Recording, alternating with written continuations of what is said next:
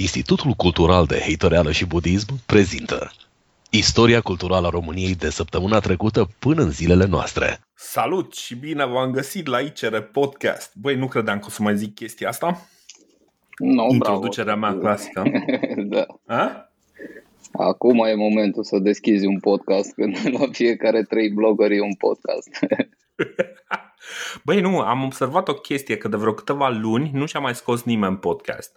Cumva a început să nebun la satureze piața asta. A? Cred că numai vreo trei am văzut azi pe internet care și-au lansat podcasturi. Trei podcasturi noi. Pff.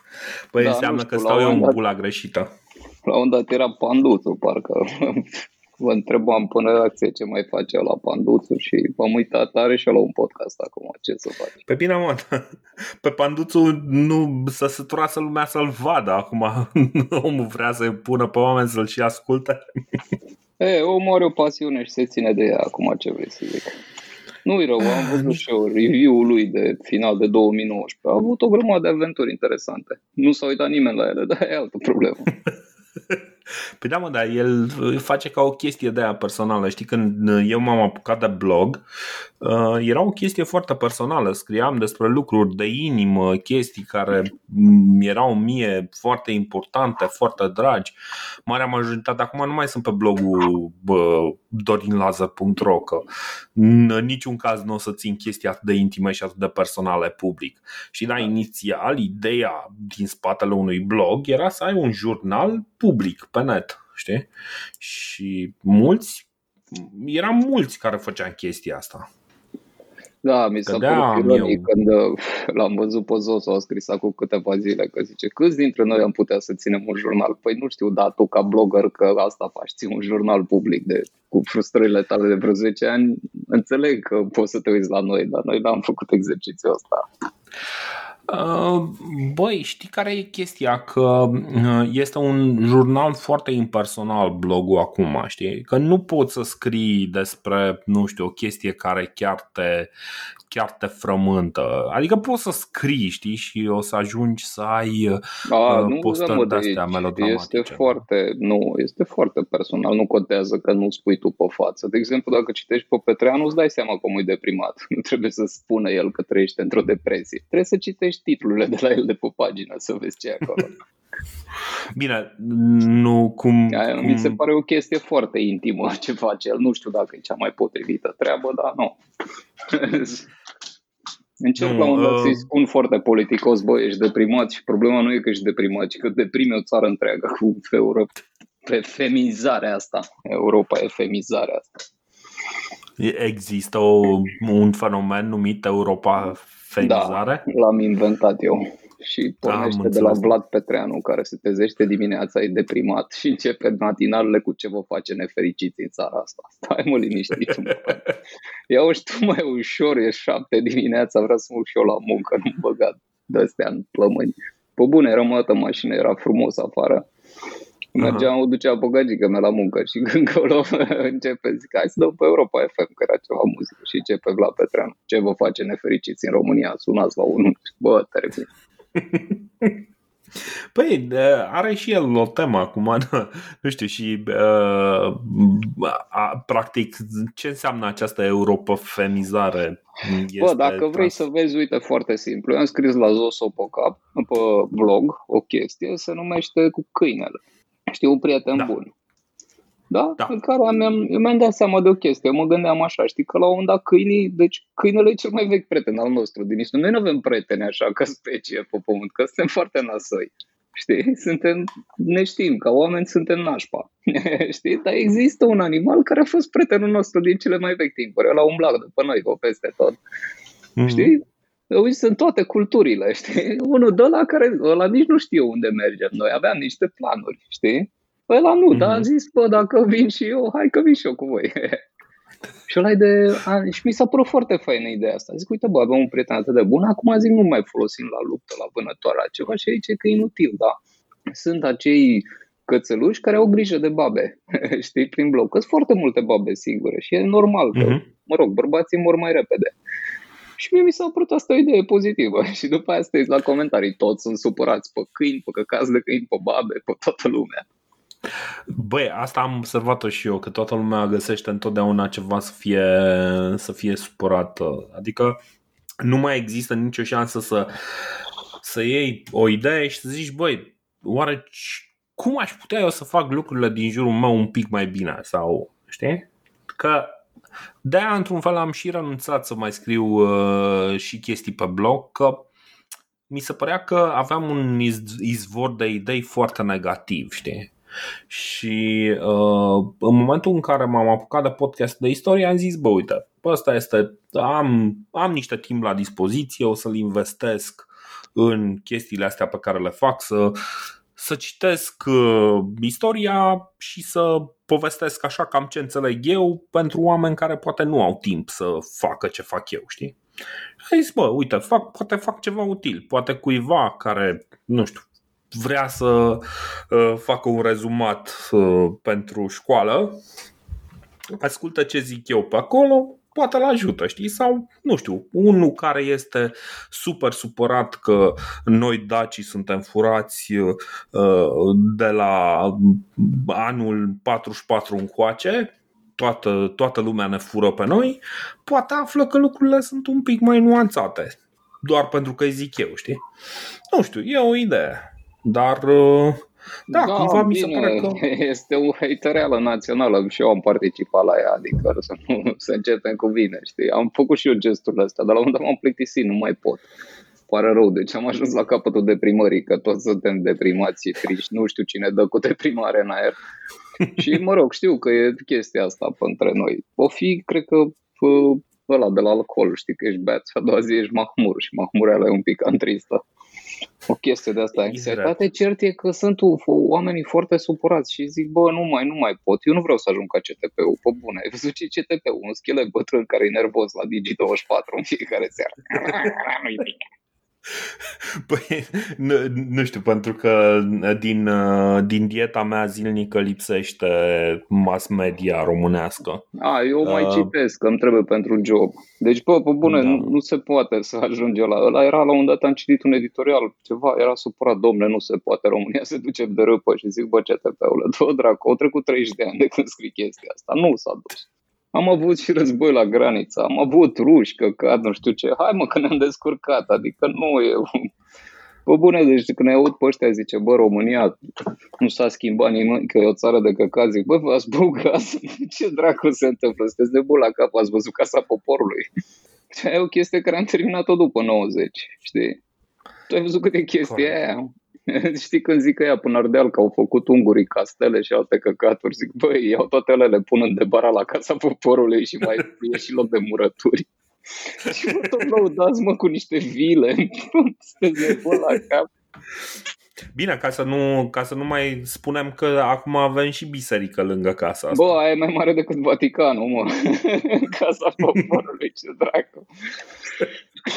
Da, ca să nu zic și catedrala aia. 10 ani de zile am avut cea mai mare catedrală ortodoxă din lume, de aur. Le-am dat la ea, la săracii de francezi, când le lua foc, când le lua foc biserica. Luați mă și voi niște bani. Bă, săracilor, de unde aveți? Până avem biserici cu acoperiș de aur, mă învățați și voi faceți. Bă, asta în 30 de ani, știi? Da. Bine că nu ne place chestia aia. Păi nu contează mă dacă îți place sau nu, dar gândește câte alte popoare au mai făcut gesturi astea. Știi mașina aia Dacia aia nenorocită din anii 90, acum e cea mai populară mașină din Europa. Aia e făcută la Pitești, de piteșteni, nu știu. Sunt niște oameni, niște de aia. Uite. Cea mai Băi, știi care e faza cea mai tare? Știi că ăștia au anunțat că scos și Logan electric.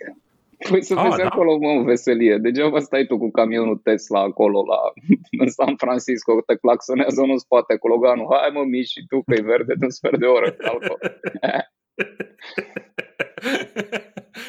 Păi da. Păi uh, și acum nu 30 de ani, mă, cum să fii supărat, mă, când vă pe CTP-ul ce prostie, bă, tu ești nebun, lumea nu mai folosește dacii ca ale tale. Te cum arată dacile acum, o cutie automată de viteză și bă, de-astea, sisteme start-stop, geamuri electrice, oglinzi încălzite, bă, arată destul de modern să fie naibii și tot vreo 12.000 de euro. Băi, știu adică de ce ai... în bani de programator, nu știu, semințe, știi? E, nu chiar să mință, dar știi cum e. Un, într-un an pui deoparte fără nicio problemă. E, și... Prinzi un proiect bun, ai bă, știi, prinzi un proiect de la bănos. În fine, știi? Aia, da. Și zici, bă, da, dar și România e o țară de căcat. Bă, uite-te mă un pic ce am făcut în 30 de ani, dracu, am fost șefii Uniunii Europene și de am trimis pe cel mai retardat om acolo. și, și tot n-a picat Uniunea. N-a căzut Uniunea, a fost ok. Adică dacă cel mai prost dintre noi a putut să conducă Uniunea Europeană și să fie cât de cât ok, eu zic că ne descurcăm, mă, termină CTP-urile cu isteriile tale. El și cu Petreanu și cu alți ciocli ăștia. Cum se numesc ăștia, mă? Ciocli? Sau ce dracu? Ciocli. Sunt tot timpul super triști așa și tot da. povestesc un doliu. Uh, bine, acum stau să mă gândesc că, uite, de exemplu, Brexit-ul nu s-a întâmplat sub Viorica Dăncilă. Nu, Viorica Dăncilă a fost vigilentă. E un bine, dar ea depinde de britanici, nu de... Păi da, dar nu, știi cum e, i-am mai încurcat cine o țără.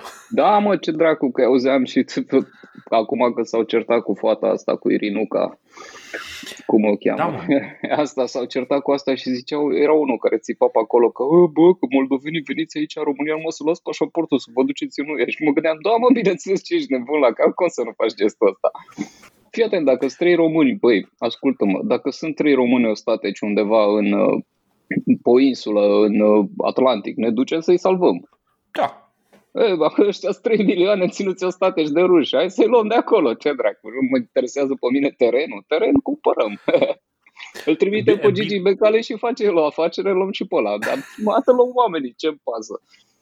Corect, corect, mai ales că vin, vin și până la urmă nu stau neapărat foarte leneși pe aici, adică Dau Bă, și eu mână de ajutor. de pula cap, cum adică o să nu-i salvezi? Păi aia nu sunt mă frații noștri, ce dracu am stabilit, ce vrei să vă duc cu armele pe ruși? Că nu suntem atât de tare la bătaie ca să ne ducem cu armele. Ce dracu vrei? Păi să-i luăm așa, ce are?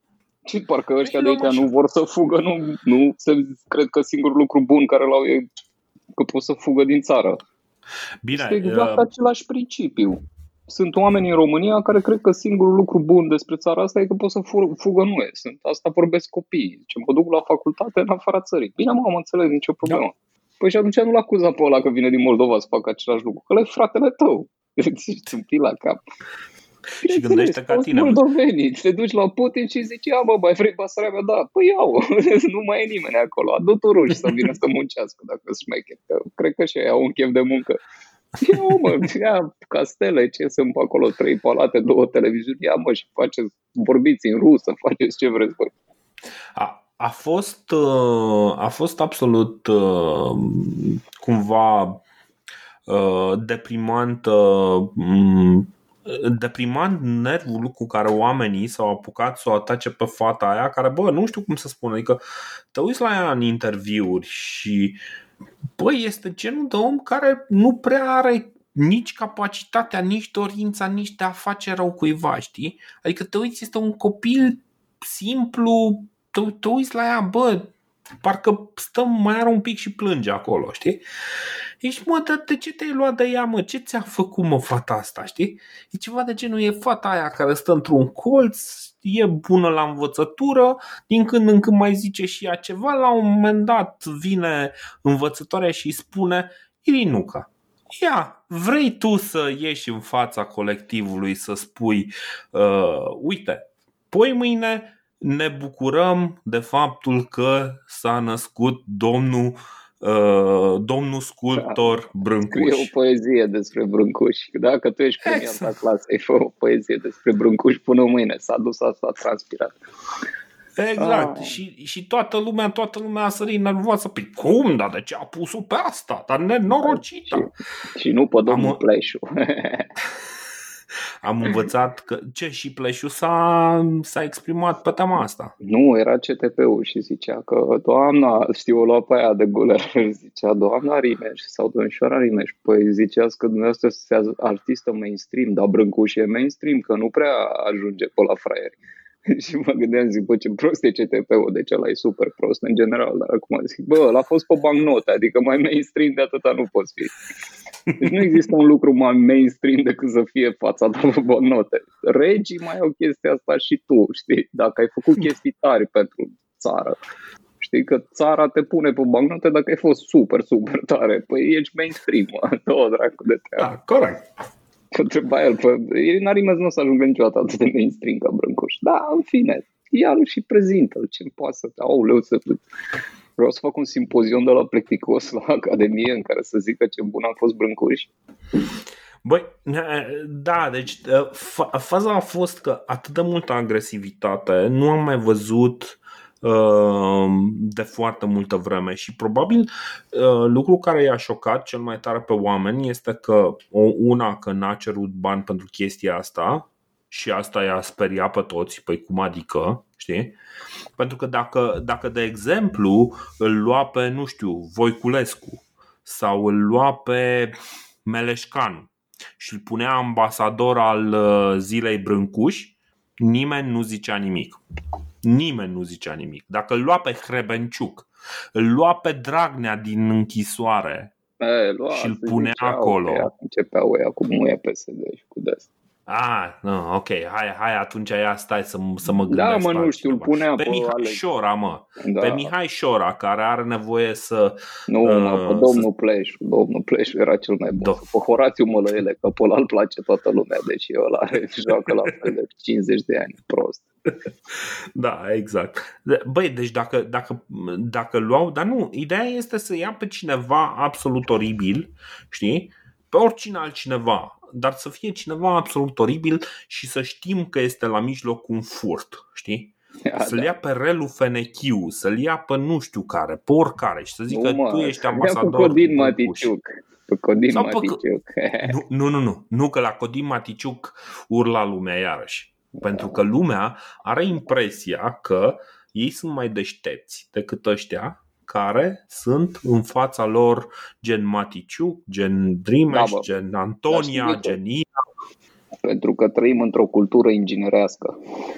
Ia zi, explică că asta Deci pe vremuri, pe vremea lui Ceaușescu, singuri oameni de cultură, oameni care se credeau de cultură, că aia care erau scritori îl pupau în curpă Ceaușescu, știi?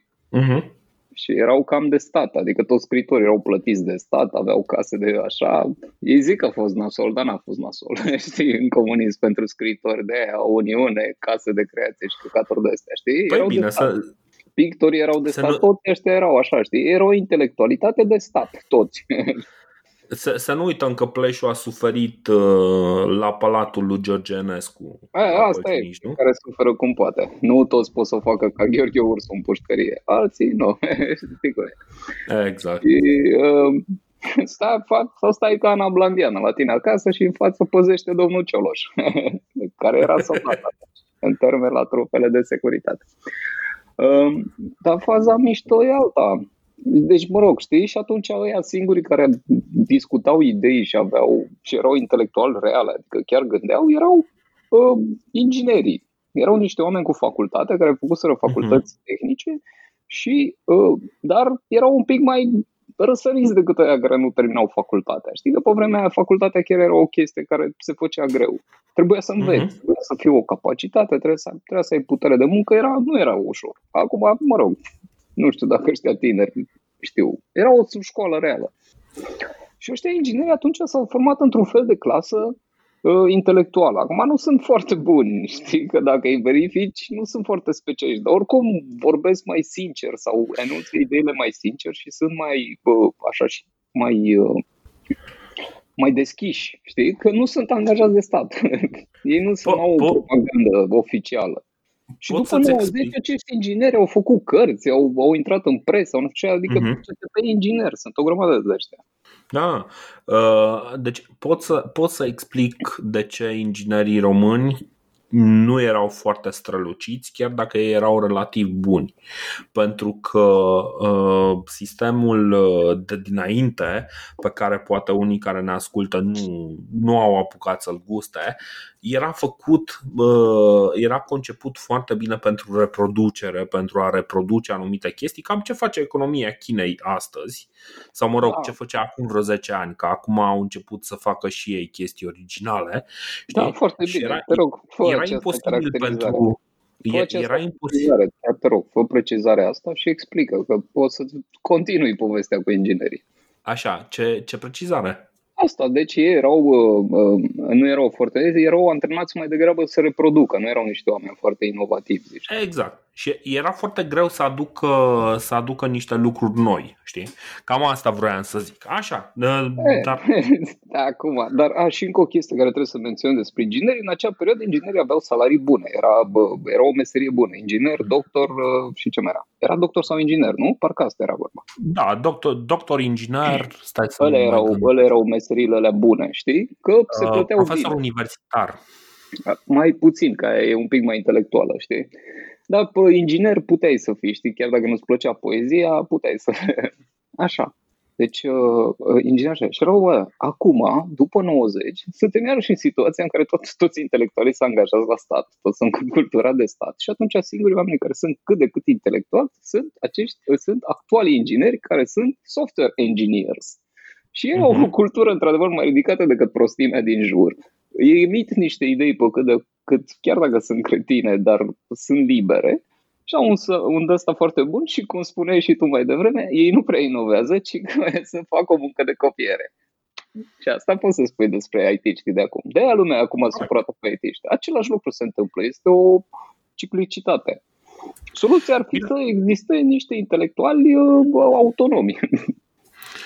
Da, dar uh, e foarte greu pentru că cineva trebuie să le dea bani și uh, să dai bani unor oameni care fac o muncă intelectuală este o chestiune foarte dificilă.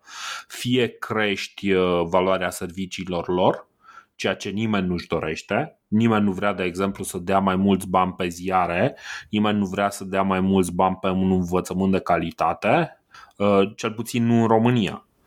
Nimeni nu vrea uh, să, să aibă niște, uh, statist, niște statistici reale, de exemplu, să zici că ai un institut de statistică, ah. uh, cercetare, dacă se poate face ceva să furăm niște bani, ok, facem, dar dacă nu se poate, nici Da, dar asta doar pentru că tu te raportezi tot așa la stat, dar în principiu există, sunt oameni care finanțează proiecte culturale. Scena nouă este un produs finanțat de BRD, ce contează. Acolo sunt niște oameni care încearcă să fie intelectuali intelectuali sunt liberi din ce, în ceea ce vor și ce cred, uh-huh. să gândească, sunt ok, ar putea să facă niște chestii extraordinare, încă nu încearcă, oamenii încă pipăie pe aici, pe acolo, știi, locurile. Nu au foarte mult curaj, dar se face, se duce în direcția bună. Ce ți se pare? și nu, cred că mai sunt vreo două, trei, cred că mai sunt vreo două, trei exemple de astea. Și am impresia mm. că asta, soluția cu soluțiile astea noi de rit nou, de PayPal, Patreon și toate prostiile astea, uh, îți dau șansa dacă ești intelectual și produci și tu ceva interesant să fii plătit.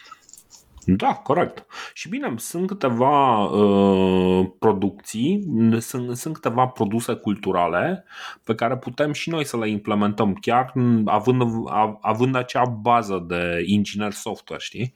De exemplu, mă uitam la industria jocurilor, care la noi e foarte slabă, dar uh, l-am avut uh, într-una din ultimele dăți din uh, sezonul trecut de ICR Podcast, invitat pe uh, băiatul ăla care a făcut jocul cu, cu pisica.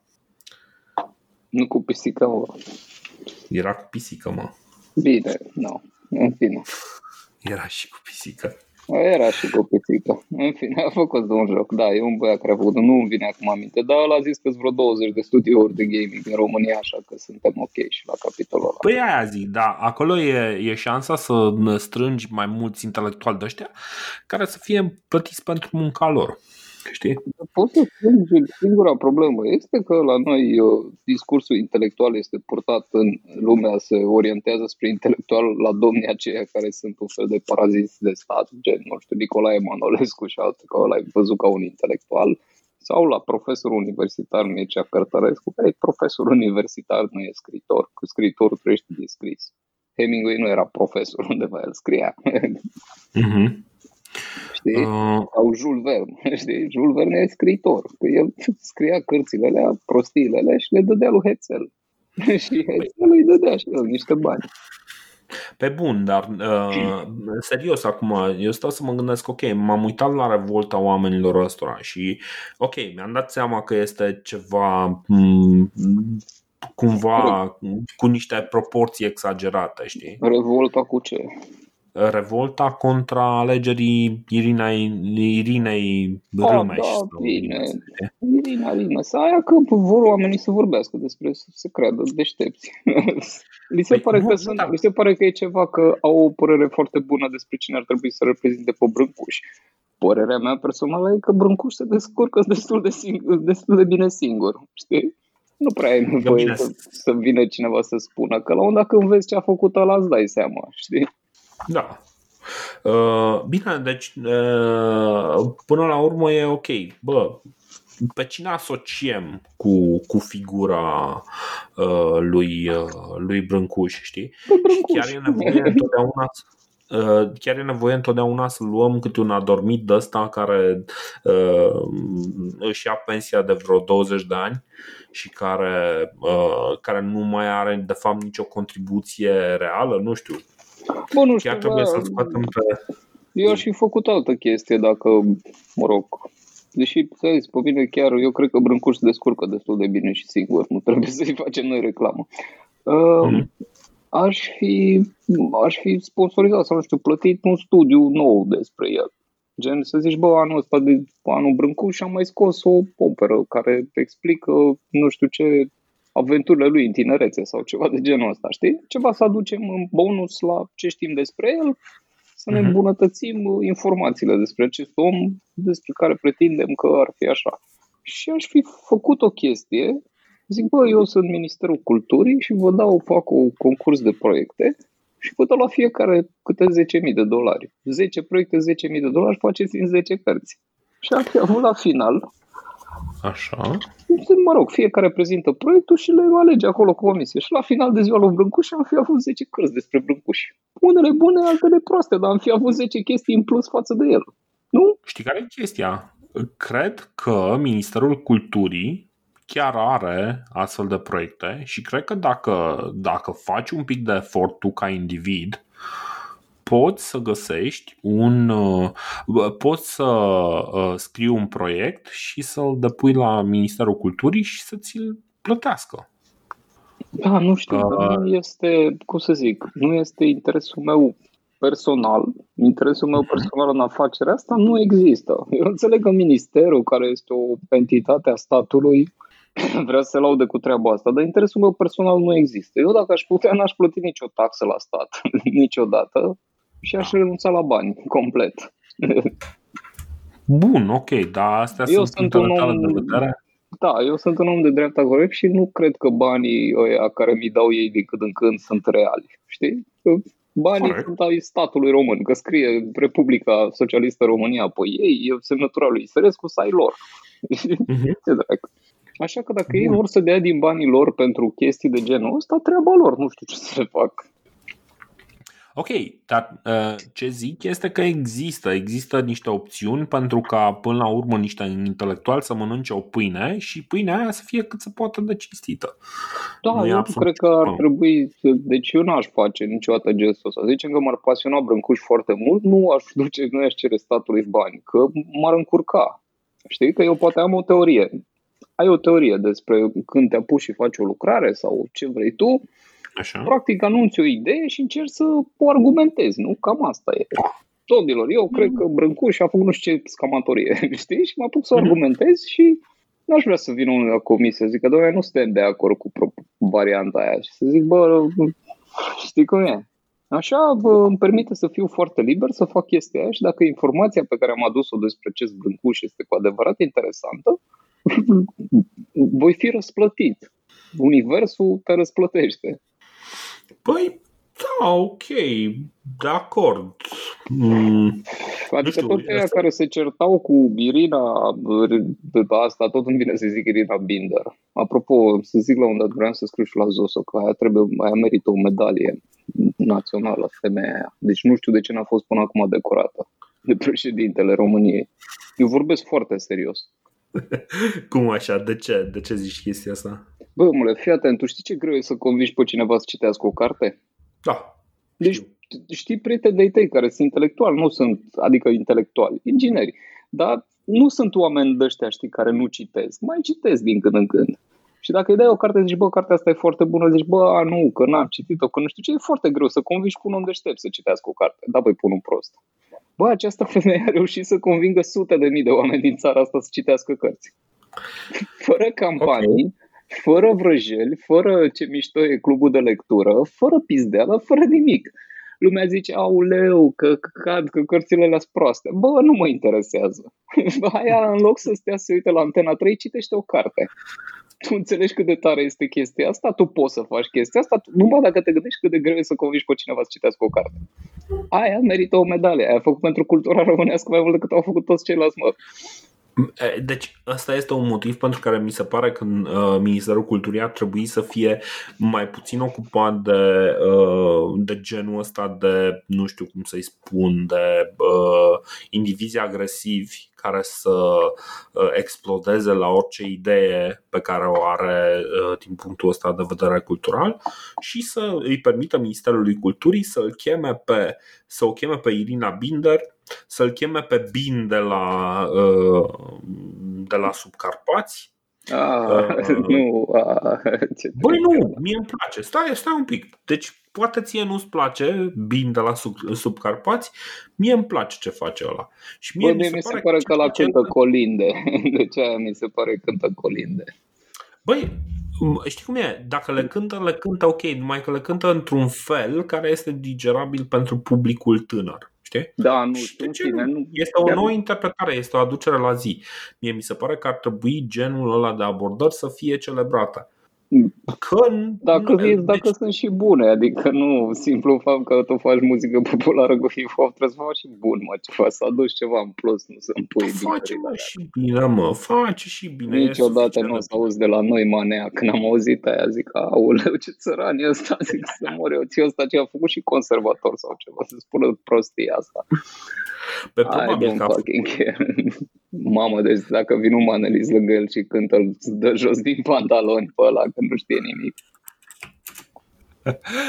Mă, uh, da, e drept, dar uh, nu știu ce să zic, știi? Adică uh, mi se pare că, ok, uh, suntem prea, prea obsedați de cultură cu cu ce mare, știi? Oh, cred că da, ea nu știu ce e cultură și erau de cât de cât, bă, trebuie să te dai cult, știi? Că nu poate să mm-hmm. lumea că te uiți numai la meme cu, ce, știi, memele alea de tip Cioran 2020 pe care le dau ăștia da. cu sinucidere, cu happiness, sadness, căcaturi de alea.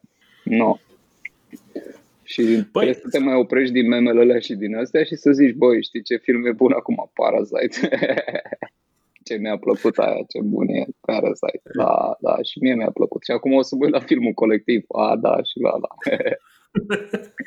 Băi, eu nu n-am putut să mă uit nici măcar la filmul ăla făcut de Recorder despre Revoluția din decembrie și ce a urmat în următorii 30 de ani. Băi, eu zic că sunt ok, știi de ce? Adică, mm. mă rog, pe mine nu mă interesează absolut deloc, dar ăstea ajung pe internet și ajung la oameni care nu știu fazele astea. Știi că copiii nu cred că există, nu înțeleg la ce folosește televizorul și li se pare ceva foarte bizar, știi? Dar o să le găsească mm-hmm. pe recorder, pe chestiile astea pe YouTube, sunt pe acolo. Și e bine să copii, știi, uh, mai ales că sunt făcute de mai multe entități, știi, relativ mm-hmm. independente și atunci nu e un, un de la de la TVR, știi? Nu e doar una și o să ajungă filmele pe net și ăia de unde dracu să afle despre Revoluție? Că noi le spunem numai prostii. Știi? Că... Păi, bine, aia da, într-adevăr, trebuie făcute mai multe studii de astea independente. În vreo, deci în următorii 10 ani sunt sigur că o să mai apară încă vreo câteva documentare. Uh, deci era, uite, era o discuție acum, bă, discutau ăștia că, nu știu, pe pagina de media pe acolo a dus-o pe una, o super deșteaptă, spunea niște prostii de teturea bila și zice, domnule, de ce? Că a scăzut audiența la TV. Oare de ce? Păi de ce? Că toată lumea stă pe YouTube, de aia a scăzut audiența. Toți sunt calare pe YouTube, până și emisiunile alea zi de bă, țățeală de la televizor sunt pe YouTube, că găsești orice trădați în dragoste și alte prostii și nu se mai stă da. nimeni pe, la televizor. Oamenii mm-hmm. sunt mhm. pe, pe YouTube acolo. E, și pe asta televiziune sunt super sparte, că e destul de nasol. Trebuie să facă niște chestii ieșite din comun. Dacă te uiți la televizor, acum nebunești. Până la urmă, televiziunile o să ajungă să aibă de fapt același program pe care îl intuia cu marea lui viziune, măreața lui viziune Nicolae Ceaușescu. Și anume o să aibă program de seară și cam atât. Și program de weekend. Pentru da, că oamenii eu... efectiv nu, bă, deci dacă ai o emisiune, dacă ai o emisiune pentru aia. Uh, ce anume e super dificil? Pentru televiziune acum e super dificil. Eu mai pun câteodată Digi24 pe televizor, pe ăsta, pe calculator, știi? Și dau la aia mhm. live și ea dau o reclamă înainte și am tendința să dau skip ad. Ce dracu se întâmplă și nu pot să dau skip ad? Îmi dau o reclamă de 30 de secunde, ce să ăștia bolnav la cap, știi? Am reflexul ăsta. Deci atâta sunt și... A, apropo, deci ăștia cu podcasturile care fac acum podcast într-o veselie, ăștia Așa. mănâncă din audiența radiourilor.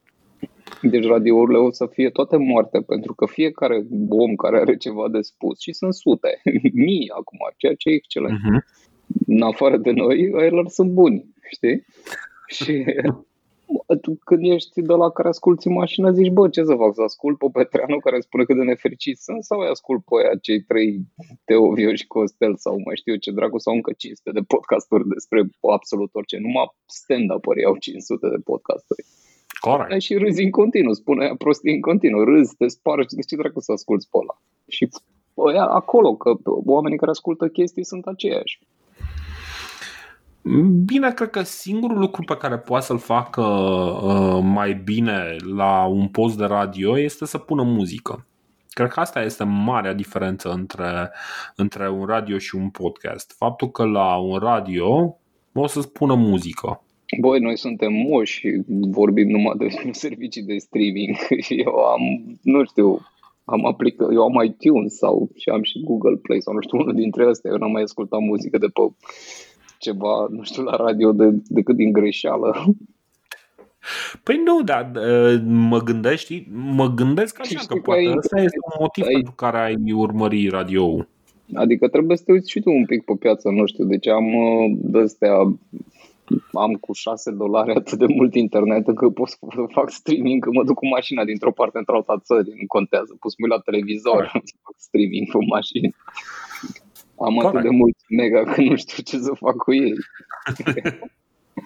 Deci n-am, n-am de ce să ascult radio, doar așa să văd ce mai e pe la știri, știi? Bă, s-a întâmplat ceva, un dezastru, nu, bine, hai, dai din nou schimb pe Bluetooth și asculti pe aia, pe Teo Vio și Costel sau mai știu eu pe cine. Pe cine îți place? Mm-hmm. Pe Micuțu, interviu cu Moisescu, habar n-am. Ăla vorbește o oră jumătate. Măcar afli ceva interesant. Sau poate nu, dar oricum nu vrei, nu poți să spui YouTube în mașină ce vrei. Da, corect. Corect. Nu, uh, mă gândeam așa la diverse motive pentru care ai pune radio în. Uh, uh, ai asculta radio în, uh, în orice circunstanță. Deci eu țin minte că.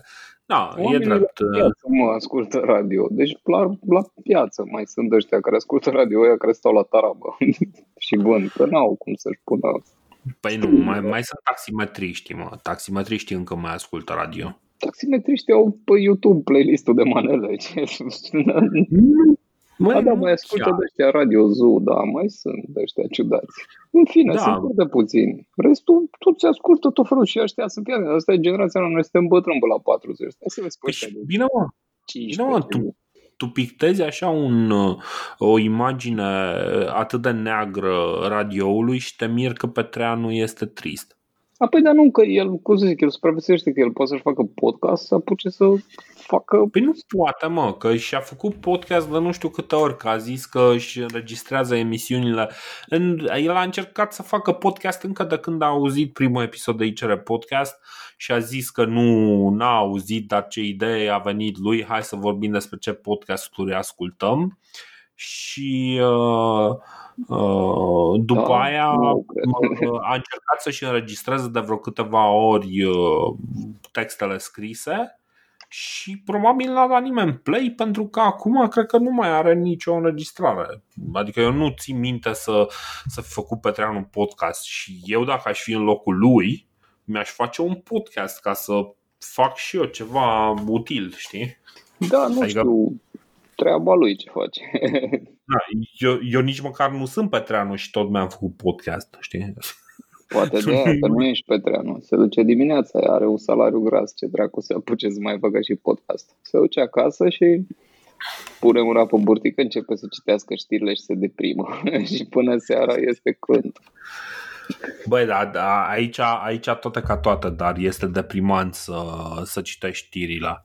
Adică pe lângă accidente de genul ăsta, cum a fost cu Irina Brimes, unde o fată, o fată simplă din popor a fost asaltată de 23 de milioane, uh, mă rog, cât suntem? 19 milioane uh, toți au să. Bă, noi suntem vreo 30, nu te vezi că sunt și ea până afară. Și eu acum că din cauza internetului sunt aici.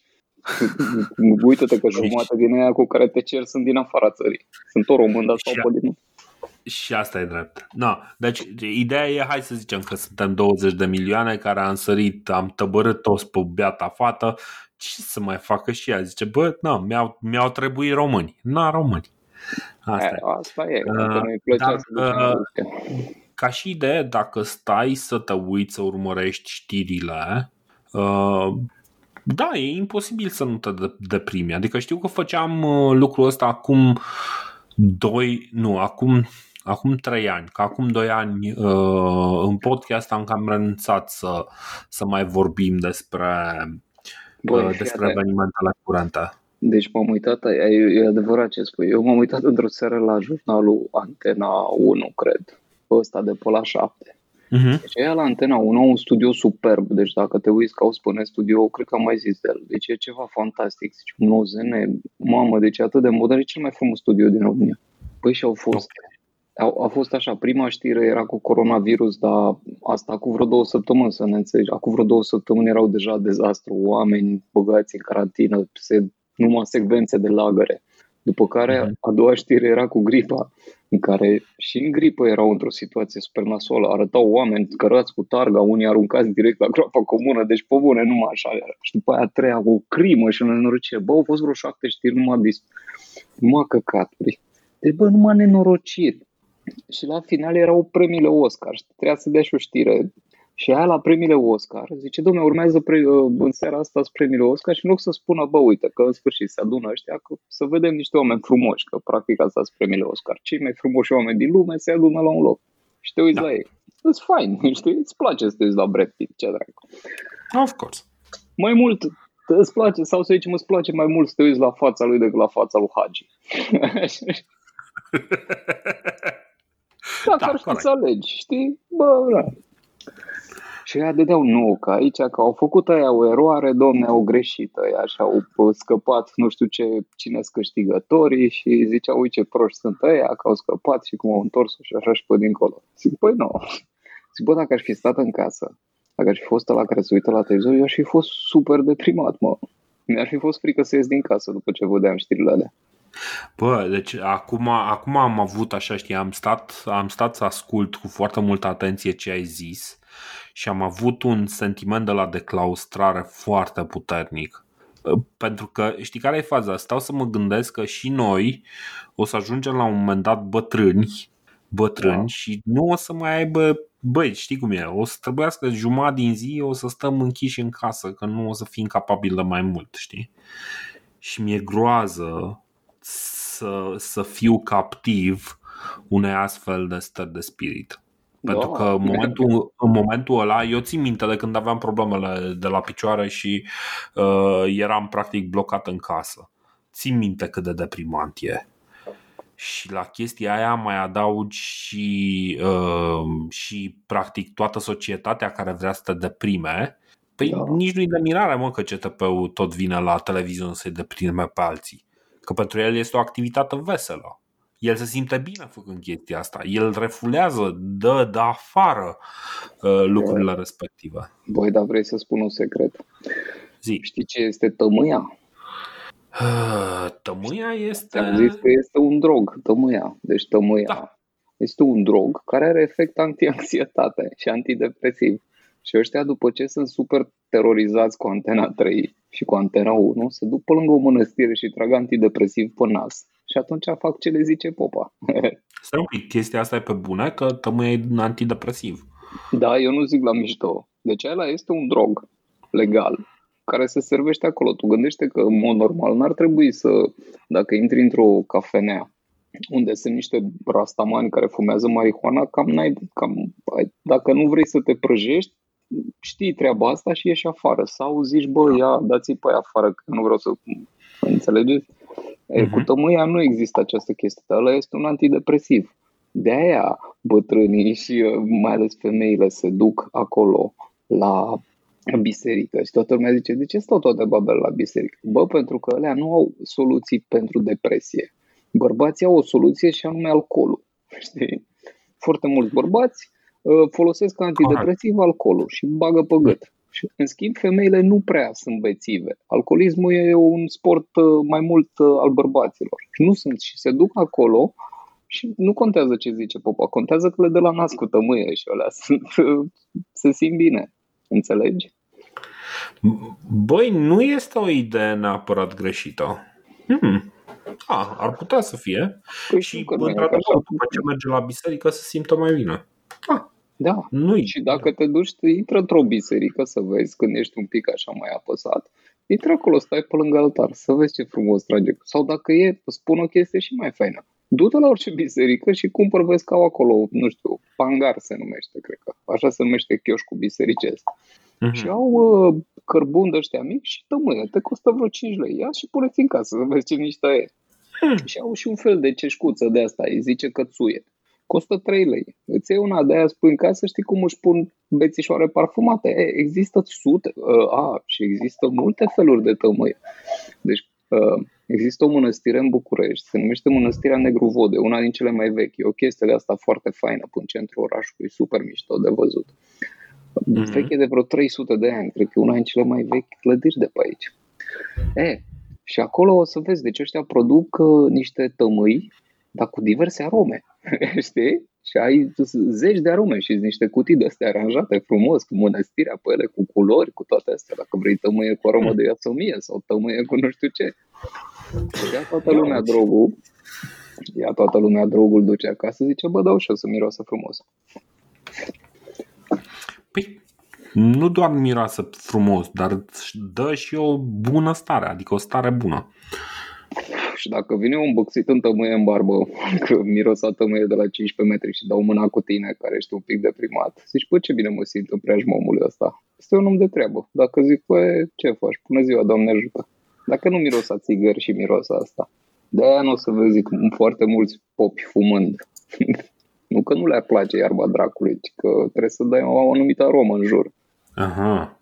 Dacă miroșea tutun e o treabă, dacă miroșea tămâie, Sfântul Părinte, cine se mai ceartă cu tine când tu te duci acolo și împrăști numai voie bună? Mm. Băi, uite, la chestia asta nu mă gândeam și chiar nu m-am gândit uh, la ce tămâiam.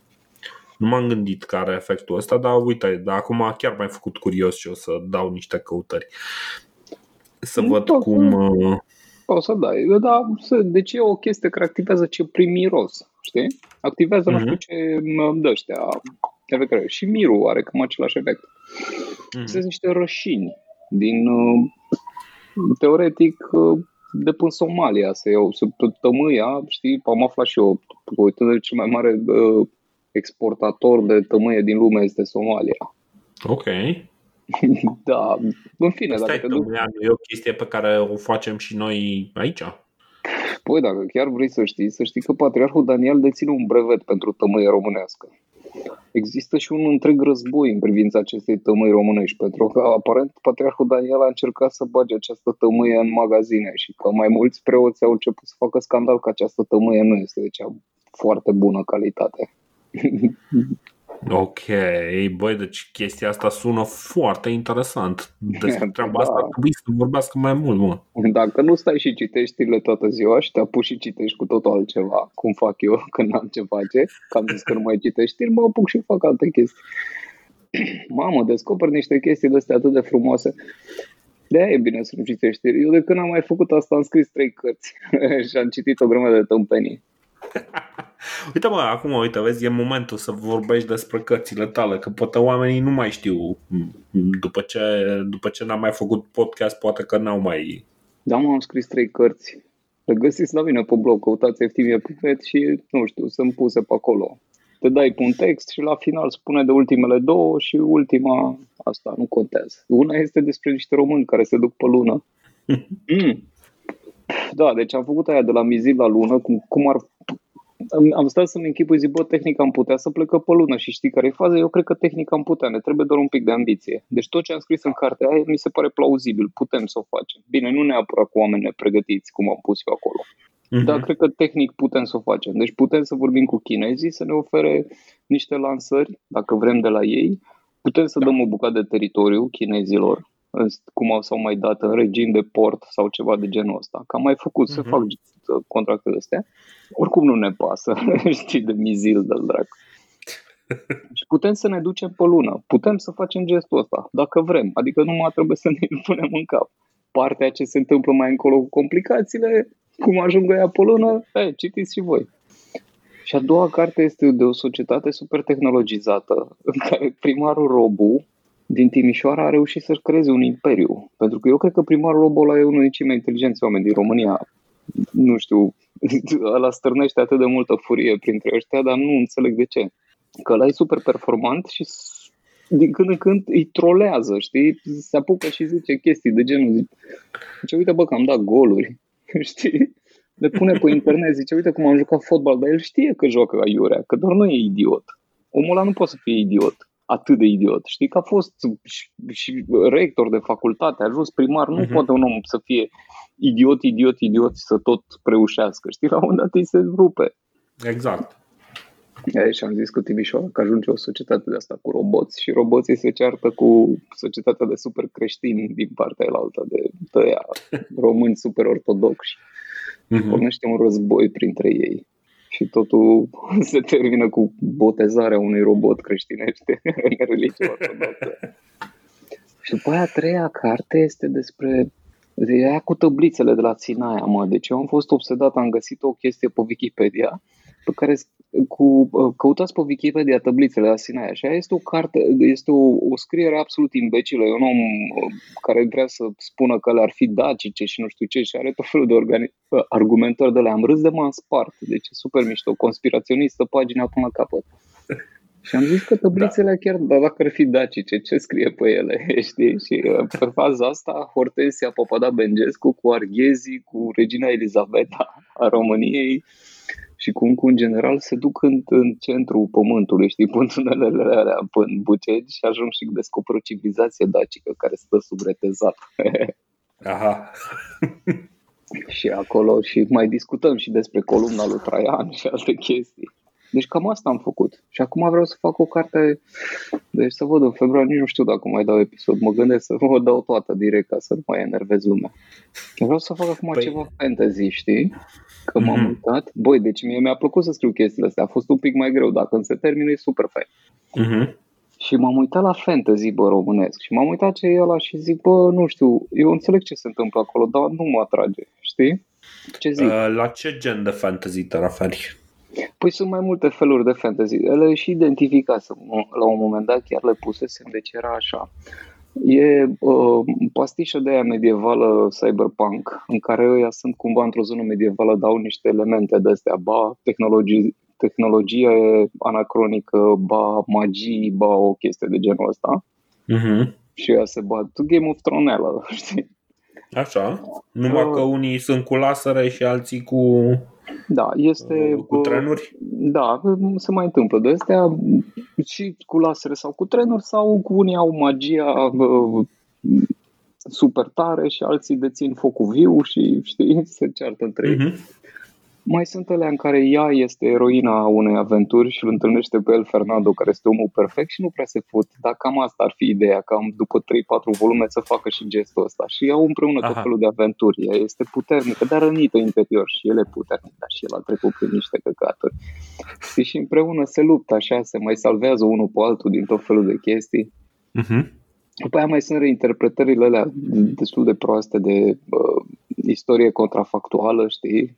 Care încearcă să ia niște personaje de astea, uh, nu, încearcă să Sunt alea cu istorie contrafactuală, știi, cum ar Mhm. fi România dacă, nu știu, ar fi fost Ceaușescu în continuare sau dacă ar fi zmei pe pământ sau dacă ar fi chestii de genul ăsta. Mhm. Și mai sunt alea în care se încearcă salvarea a ceva din, uh, din folclorul, din fantasy-ul românesc și transformarea lui în ceva modern, gen Harapal continuă, știi, alea lui Marian Coman. Da. Ok, nu, cam astea sunt. Mm, În mare, cam, da, cred că n-a scăpat nimic. Ok, și niciunul din astea nu mă atrage. Nu mi s- adică nu mi... Am, am citit poveștile astea, eu știu. Și le-am povestit pe toate. Eu vreau ceva mai, mai altceva, știi? Vreau să încerc Mhm. altceva, nu știu, să fie ceva... Am, am, am- am scris la un dat o poveste fantasy, dar era cam ce fac ăștia, știi? Și bine că n-am publicat-o. am recitit-o și era cam ce face toată lumea și zic, bă, am recitit-o, nu, nu, nu, nu, trebuie altceva, trebuie ceva mai, mai tupit. Mhm. Acum nu știu, Băi, mai nu am știu. idei pentru că încă vreo trei cărți. A, asta e bine, nu știu, eu acum mă gândeam să... Acum tot vorbesc despre daci, de vreo câteva luni încoace, tot vorbesc despre daci și mi-am dat seama de o chestie, cea mai tare chestie. Biblia este de fapt dacopatia evreiască. Zici? Da, De ce?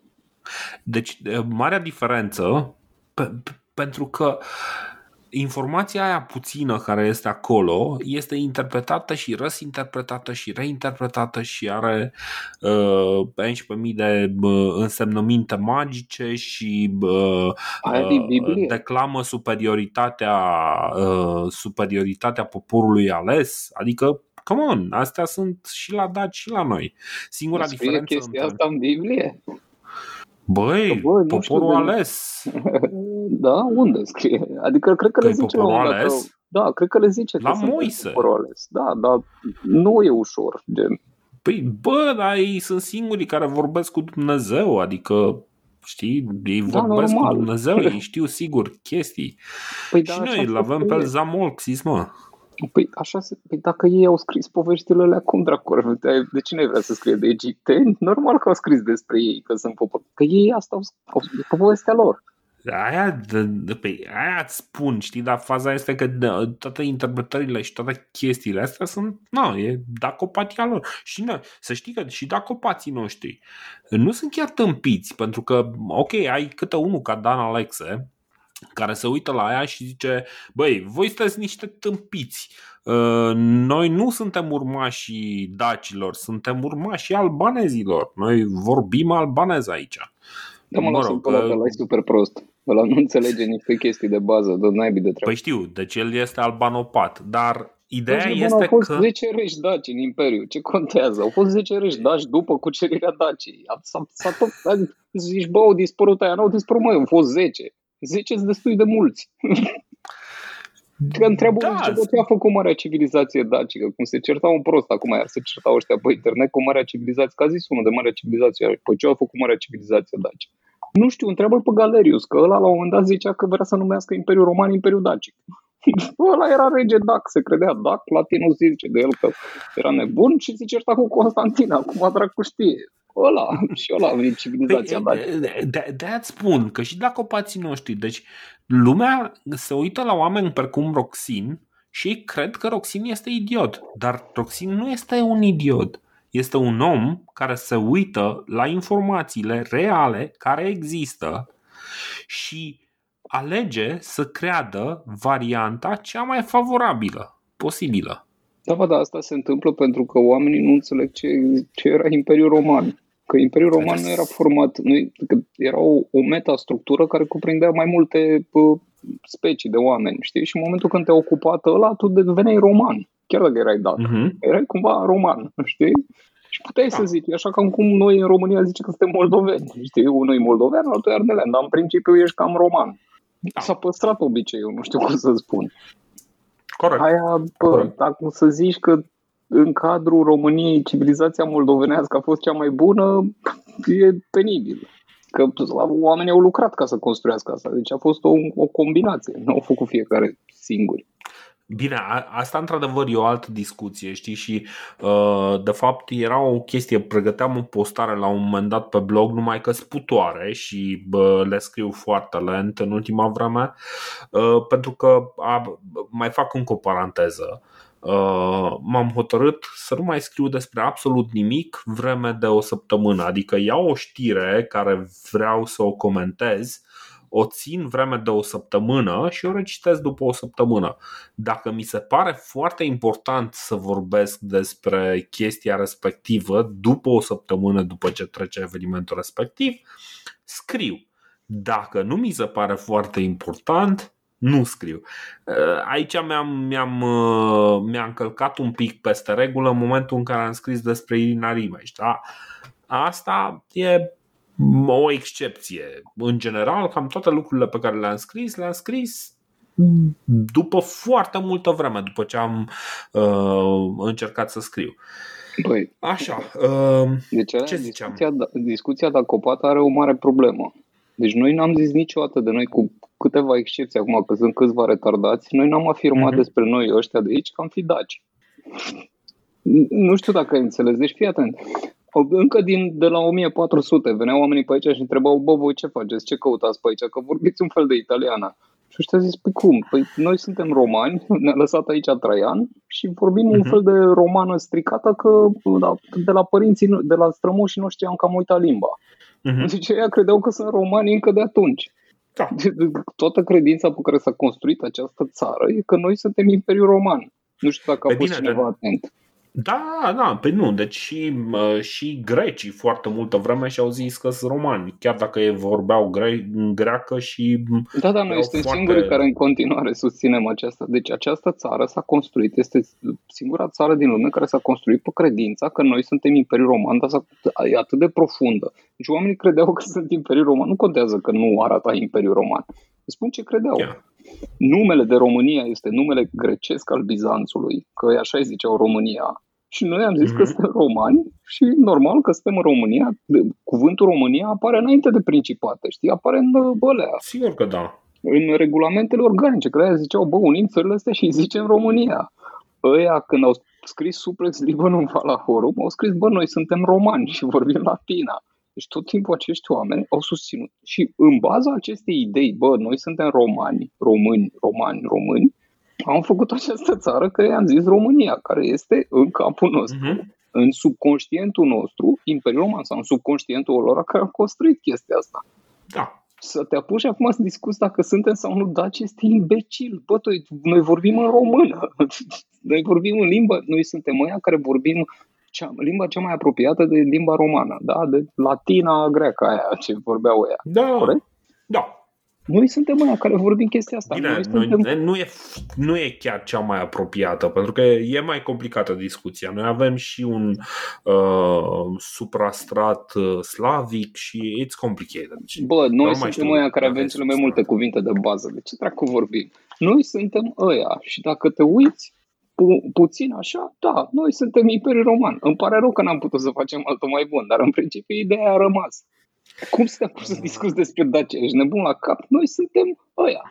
Dacă ți se Băi, pare că important... nu suntem Imperiul Roman, zi ce ar trebui ca să fim ca Imperiul Roman? Cam ce chestie foarte tare ar trebui să facă să fim demn de Imperiul Roman? Și ți că am făcut-o. Cum adică? Zi-mi o chestie care crezi că ar trebui, care, uh, ar trebui să o facă o țară să fie demnă de, de denumirea Imperiul Roman și țară că România a făcut gestul ăla nu știu mă, să-și cucerească toți, toți vecinii. Imperiul Roman este totuși un imperiu. Noi nu prea okay. suntem un imperiu. Băi, dacă vorbim de cucerire militară, bine. nu este posibil, dar putem să discutăm ca la Civilization, pe mai multe niveluri. Ți-am spus faza Așa. că, de exemplu, noi cu rușii nu prea ne putem bate. În principiu, la bătaie că ne bat. Dar, în schimb, putem să luăm toți moldovenii de acolo. Suntem singura țară din lume care, în momentul de față, duce un război cu Rusia. Bine, dăm un culture war.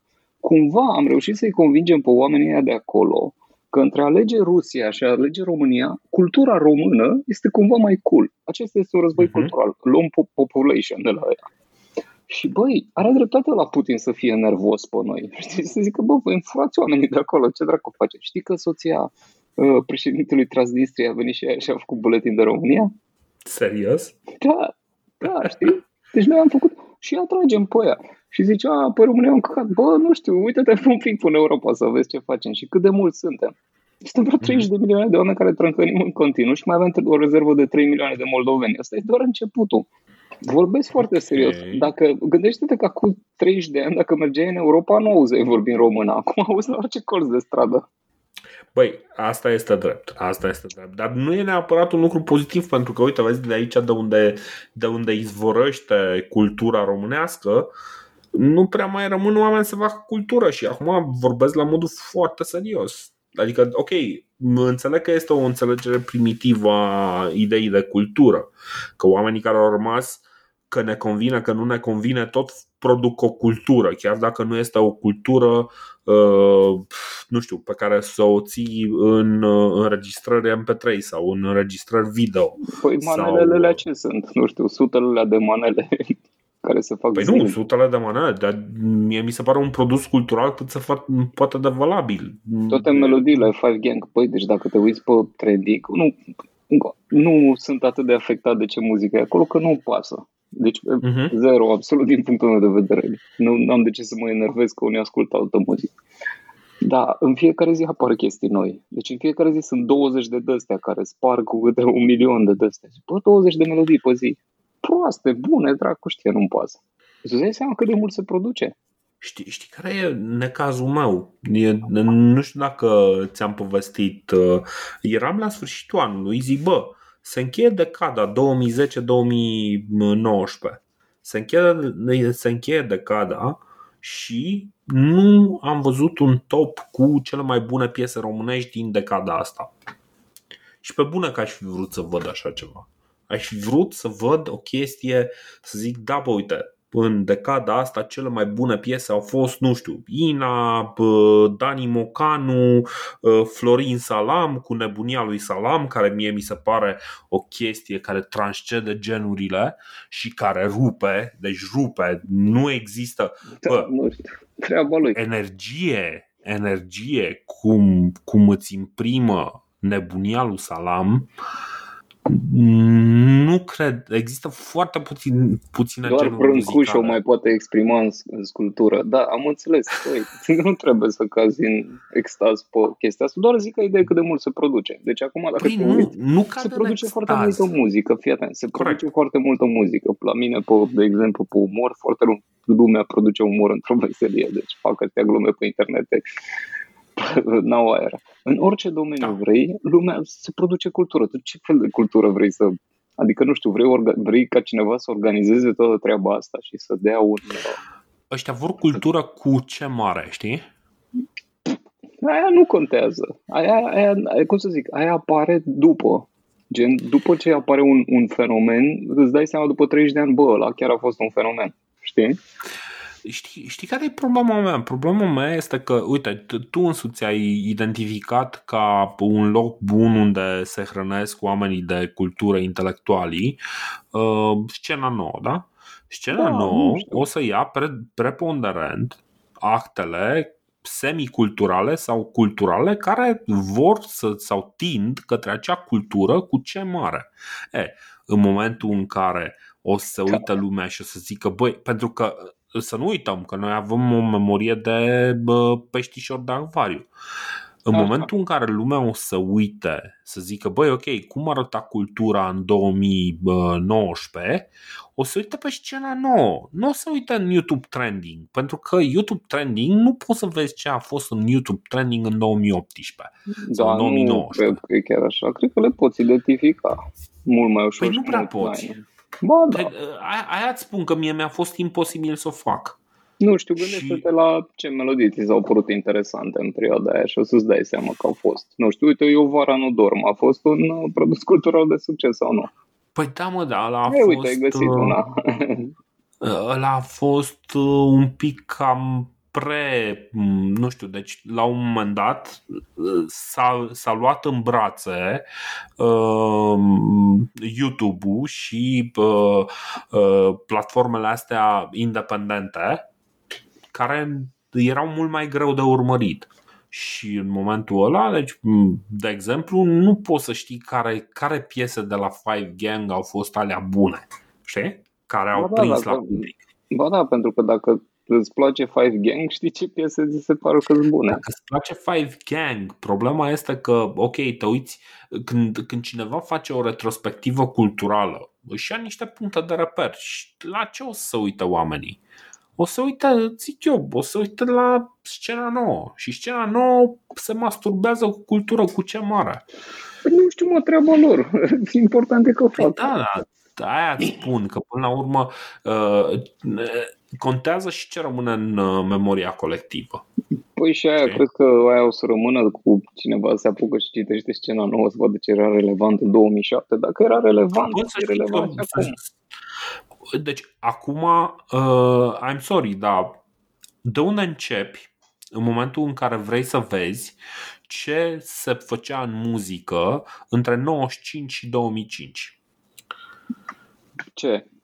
Cum adică E de unde? foarte greu, e, e foarte greu și o să te duci la Atomic TV, pe bune. Că ăla e singurul care a ținut niște topuri. Mă a duc făcut la niște Andrei Partoș.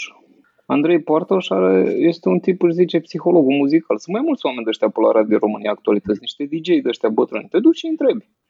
Ia ziceți, mă, care a fost faza? Ce a Păi fost da, care dar a fost? mm, lucrurile, lucrurile sunt un pic... Uh, un Dacă pic vrei să diferite. vorbești muzică cu cineva care știe, te duci pe la ea, pe la Radio România Actualități. Sunt niște de ăștia destui de vechi și când încep să vorbească muzică, începe să te doară un pic capul. Că știu chestii. Păi, e, mă, știu că știu, dar știu pe felia lor. Înțelegi? Păi O da. felia lor, după cum vedem, când vorbim de cultură cu ce mare, devine din ce în ce mai îngustă.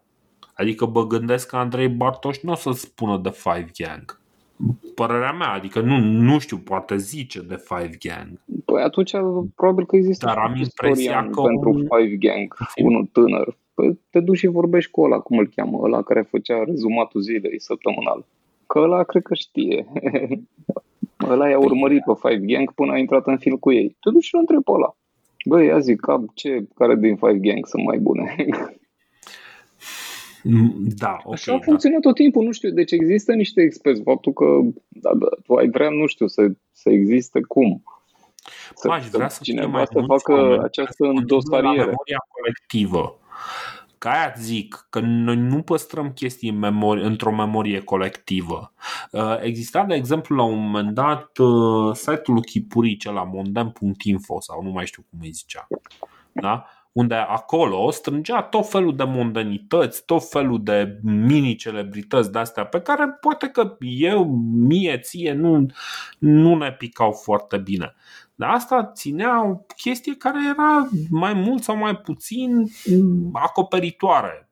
Adică, ok, aveai și mm, oameni din hip-hop, aveai și oameni din muzică pop, știi? Și aveai pe toți, mai mult sau mai puțin, acolo, știi? Uh, și da. îți spunea știri despre ei și putea să facă un top, nu, nu știu, diverse chestii, știi? Exista acea memorie colectivă, a dispărut, că E. site-ul ăla nu mai este online și nu-i mai pasă nimănui. Da, Dar mai sunt faza este altele, că nu nici, știu, nici din- nu rămân chestii scrise, nu, nu, există, nu există, de exemplu, o istorie foarte bună a hip-hopului românesc. Ba da, te duci și cauți pe Casanova Citrix uh, plus plus ăla, știi, ăla rapperul Casanova, rapperul porno. Te duci Da, cauți mă, pe știu. YouTube pe ăla și ăla face o istorie a rapului românesc. Are 13 view-uri pe fiecare video. Bine, nu cred că este foarte autentic ce spune ăla. Și am mai văzut pe unul care mai făcea, deci bine, asta e partea comică, dar cred că mai nimerit pe unul. Dacă cauți pe YouTube găsești de ăștia care fac istoria rapului românesc. Am văzut, Mhm. deci, în afară de asta, care, mă rog, poate e un exemplu de așa, nu mai găsești pe încă unul. Păi aia zic că, ok, na, o fi, nu o fi, uh, ok, dar uh, eu nu, nu prea știu să fie, asta una la mână, uh, și a doua la mână, uh, problema mea e că nu rămân chestii scrise. De exemplu, de exemplu nu, nu e nimeni astăzi să vorbească despre ce fenomen muzical a fost Marius Dragomir. Păi, fitul ăla. Păi bă, ok, fii tu ăla, dar eu nu pot să le fac pe toate, mă înțelegi? Băi, nu știu, Că dar eu eu, deci pot să acum fac ceva una. timp. Fac, eu fac ăsta, bă, podcastul de istorie, îl fac pentru că oamenii, uh, oamenii care mă ascultă simt că este util efortul ăla, adică am niște oameni, am niște vizualizări, sunt niște oameni care, care ascultă chestia aia, apreciază programul respectiv. Pentru ăla eu fac, bag foarte mult efort. Bă, să ia altul, știi cum e? Trebuie Exact. cumva să particip, participe mai mulți la memoria asta colectivă.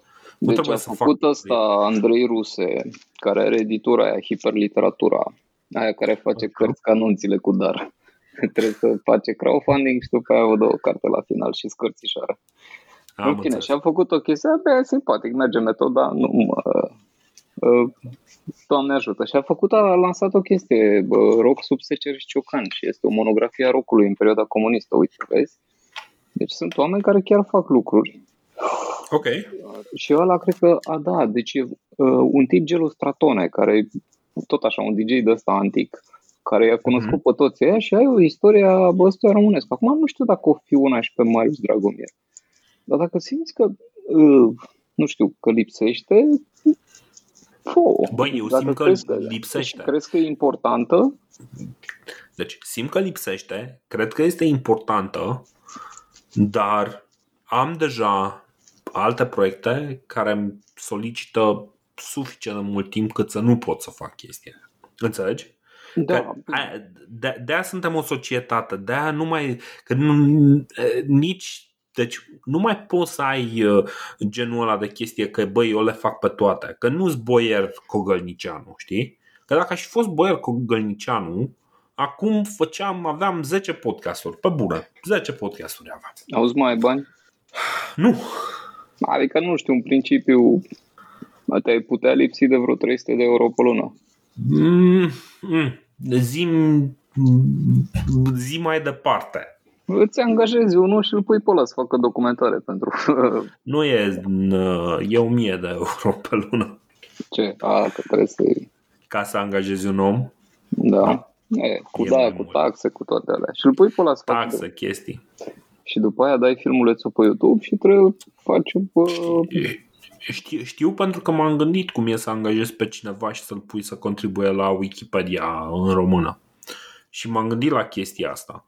Pentru că îmi dau seama de, de o chestie și, și uh, poate chiar o să fac chestia asta, dar în momentul în care uh, o să fiu mai aproape de boierul cu Gălnicianu decât sunt acum. Uh, care e faza? Uh, Noi credem că românii știu uh, implicit uh, limba engleză, numai că nu o știu. Nu o înțeleg foarte bine. Oamenii citesc cuvintele în engleză, dar au o dificultate severă de a înțelege textele pe care le citesc. Și uh, i-ar ajuta foarte mult să vadă materialele respective în limba lor nativă. Și nouă ne va fi mult mai ușor, odată că o să ne păstreze și nouă limba și în, al do- uh, în a doua uh, a doua dată este că bă, o să facem accesibilă informația asta pentru niște oameni care în mod normal nu ar avea informația aia accesibilă. Pentru care este foarte dificil și așa să, cu o singură limbă să se descurce. Știi? Da, bă, da. Și o să-i chestiile aducem care sunt, în societate. bă, Chestiile care sunt esențiale merg mai departe, mă. Și fără chestia asta. Tot ce trebuie să știi, învață de la biserică. Băi, nu, e, nu există. Bă, deci tu, tu uiți o chestie. Tu vorbești, de exemplu, despre felul în care uh, niște băieți au crezut într-o idee Da, și au făcut-o să se întâmple. da. Printre ei chiar Cogălnicianu, că tot veni vorba. Da, și E. Cogălnician. A, așa. El da, a mă. dus în Franța, Bă, da, le-a da. zis la ea, că vedeți că mă Bă. numesc rumân. Corect. Știi, știi care e chestia? Dacă acum e rândul nostru să, vi, să fim cogălnicenii uh, generației astea, da. Păi este, și? Te simți că nu faci Păi- suficient sau cum? Bă, da, mă simt că nu fac suficient. Mi-aș dori să pot să fac mai mult. E, păi, Că de-aia am dat și drumul la înregistrare acum. a, la înregistrat. Bă, eu cred că, bă, cum să zic, m-am relaxat destul de mult în ultima perioadă. Eu zic că m-am descurcat vinișor. Faptul că am, am fost scris trei cărți astea, le-am dat gratis. O să mai scriu mai am Mhm. încă vreo 3-4 pe parcurs. Și zic Ok. așa că din punct de vedere, din punctul meu de vedere, eu sunt mulțumit. Zic, bă, băieți, dacă vrea cineva să citească, uite că nu vom opri cu nimic. V-am dat niște aventuri, vă distrați-vă și voi, uitați că se poate, poate, poate pică la unul care zice, bă, dar cred că asta pot să scriu și eu și scriu una și mai bună. Știi ce zic? Poate îi Da. dau idei. Eu le tot zic la toți. Bă, zic, dacă vreți că ai impresia că poți să scrii și ceva, scrie. Nu știu, du-te, dă drumul și e fun. Mhm. Mm, și e, e o chestie foarte bună. Nu Și mai puțin uh, chestii de astea că nu știu ce să fac alții. Treaba lor ce fac alții, dar dacă le arăt că, Da. nu știu, versiunea mea funcționează și eu cred că funcționează, dar mă rog, acum trebuie să dovedesc terminând următoarea carte. Exact. Aia fantasy-ul ăla bun pe care l-am anunțat. Știi care e chestia? Nu cred că este un lucru negativ neapărat să stăm noi aici uh, făcând la rândul nostru diverse chestii, tu scriind lucrurile astea, eu făcând podcast de istorie. Nu cred că strică să stăm aici și să zic, băi, uite, mie mi-ar plăcea să fie cineva care să facă chestia asta și poate unul din ăștia care ne ascultă să se pună și să zică, da, bă, uite, e o idee bună, pot să o fac. Da, da, nu știu, dacă îi vine cuiva vreo Strică. idee și are impresia că poate să contribuie cu ceva la... Adică, știi că dacă tot am discutat de România, că mă rog, e nasoală, că suntem romani, daci sau ce dracu suntem pe aici. Bă, e adevărat, poate nu e chiar cea mai mișto țară, dar dacă crezi că poți să faci ceva în plus, să îmbunătățești un gest de ăsta, știi, mici colo, că știm cu toții că în astfel putem să vorbim toată ziua de cât de proști suntem. putem vorbi până ne plictisim, nu? Asta am făcut 2 ani de podcast, ce drag. Mhm. Și mai sunt încă 500 de podcasturi care vorbesc probabil același lucru, că bă, uite, m-am dus și era unul parcat pe locul de handicapați. Știm, astea le-am văzut, ne-am plictisit. Dar dacă găsiți ceva, dacă vi se pare că puteți face ceva în plus, zici, bă, nu știu, hai să îmbunătățesc ceva pe aici, mai Mhm. bag și eu ceva, faceți. Că știu că suntem hoți, drag, acum mai facem și pe surprinși de fiecare dată. Uite, domne, cum fură aia. Păi, e... Băi, eu vreau să te mai întreb o chestie. Uite că toți suntem la no, ICR Podcast, Istoria Culturală a României um, și tu tot vorbești de cărți. Zi-mă un pic, ne- explicăm și mie un pic mai bine care este viziunea ta legată de scandalul dintre edituri și Bookster. Băi, nu știu, dar nu este așa de uh, grav făcut. Uh, care e faza? De ce au făcut un serviciu care e destul de bun, ăla de bibliotecă, de nu știu ce. E ca un serviciu Mhm. de streaming pentru muzică, știi? Da. Numai că e cu cărți. Faza era că când faci genul, când închiriezi în stilul ăsta, pentru că teoretic e o activitate comercială, o activitate de tip bibliotecă, trebuie să le dai și la ăștia niște drepturi. Dacă nu ești bibliotecă zi, Publică. publică, că ei au niște, nu știu ce, avantaje. Că tot așa de dragul culturii trebuie să așa. E, și trebuie să dai niște bani. Ăia s-au luat de nu știu ce chichiță de lege și au zis că da, dăm niște bani, dar îi dăm la o organizație de apărat drepturile autorilor și alte căcaturi. Și acele, acea organizație zice, sunt uh, autori care zic că bă, ne-a sunat ăla de la organizația aia și ne-a dat bani. E, problema e că din punct de vedere tehnic, drepturile tale, tu le vinzi editurii, tu îi le dai ei să le administreze pe 5 ani, știi? Mhm. Cam așa e contractul standard. Deci eu zic, că, Mhm. uite, Nemira, ți-am dat asta și ei zice, bine, de chestia asta noi vom administra în numele tău aceste drepturi și ei încasează banii. Știi, eu nu pot să văd nicio carte după, din buzunarul meu. Mhm. Deci chiar am, există, am văzut faze de astea la Bosganian, care era retardat, el își vindea cărțile fără bon fiscal pe undeva, dar din punct de vedere pur fiscal și contractual, eu nu pot, de exemplu, să-ți vând ție o carte de mea. Și o vinde editura, eu n-am voie. Mhm. Care e, asta e înțelegerea între noi doi. Băi, că și ea investesc ceva în treaba asta, știi? Absolut. Promovare, producție, depozit, efectiv iați o mie de cărți și ține-le în casă, să vezi cât de multe sunt. Ok. Sunt niște bani, cost, costuri nu știu ce. În baza înțelegerii astea, eu câștig niște bani și e, tu când te folosești de acele drepturi oricare ești entitate, trebuie să dai bani editorilor, nu autorului. Că autorul nu are drept pe ălea. Știi, el Ok. okay. înțelege cu editura. Și ăia au f- s-au folosit de chichița aia din lege să le dea banii la organizația aia. Și practic tu iei din drepturile de autor care sunt ale editorilor și le dai înapoi la autori. și nu, e, e cam sar pe editori. Ceea ce nu e, nu e corect. Păi bun, dar uh, deci eu de exemplu, să zicem că sunt Bookster 2, da? Și uh, eu am cartea asta de Ovidiu Eftimie la mine în uh, bibliotecă, da?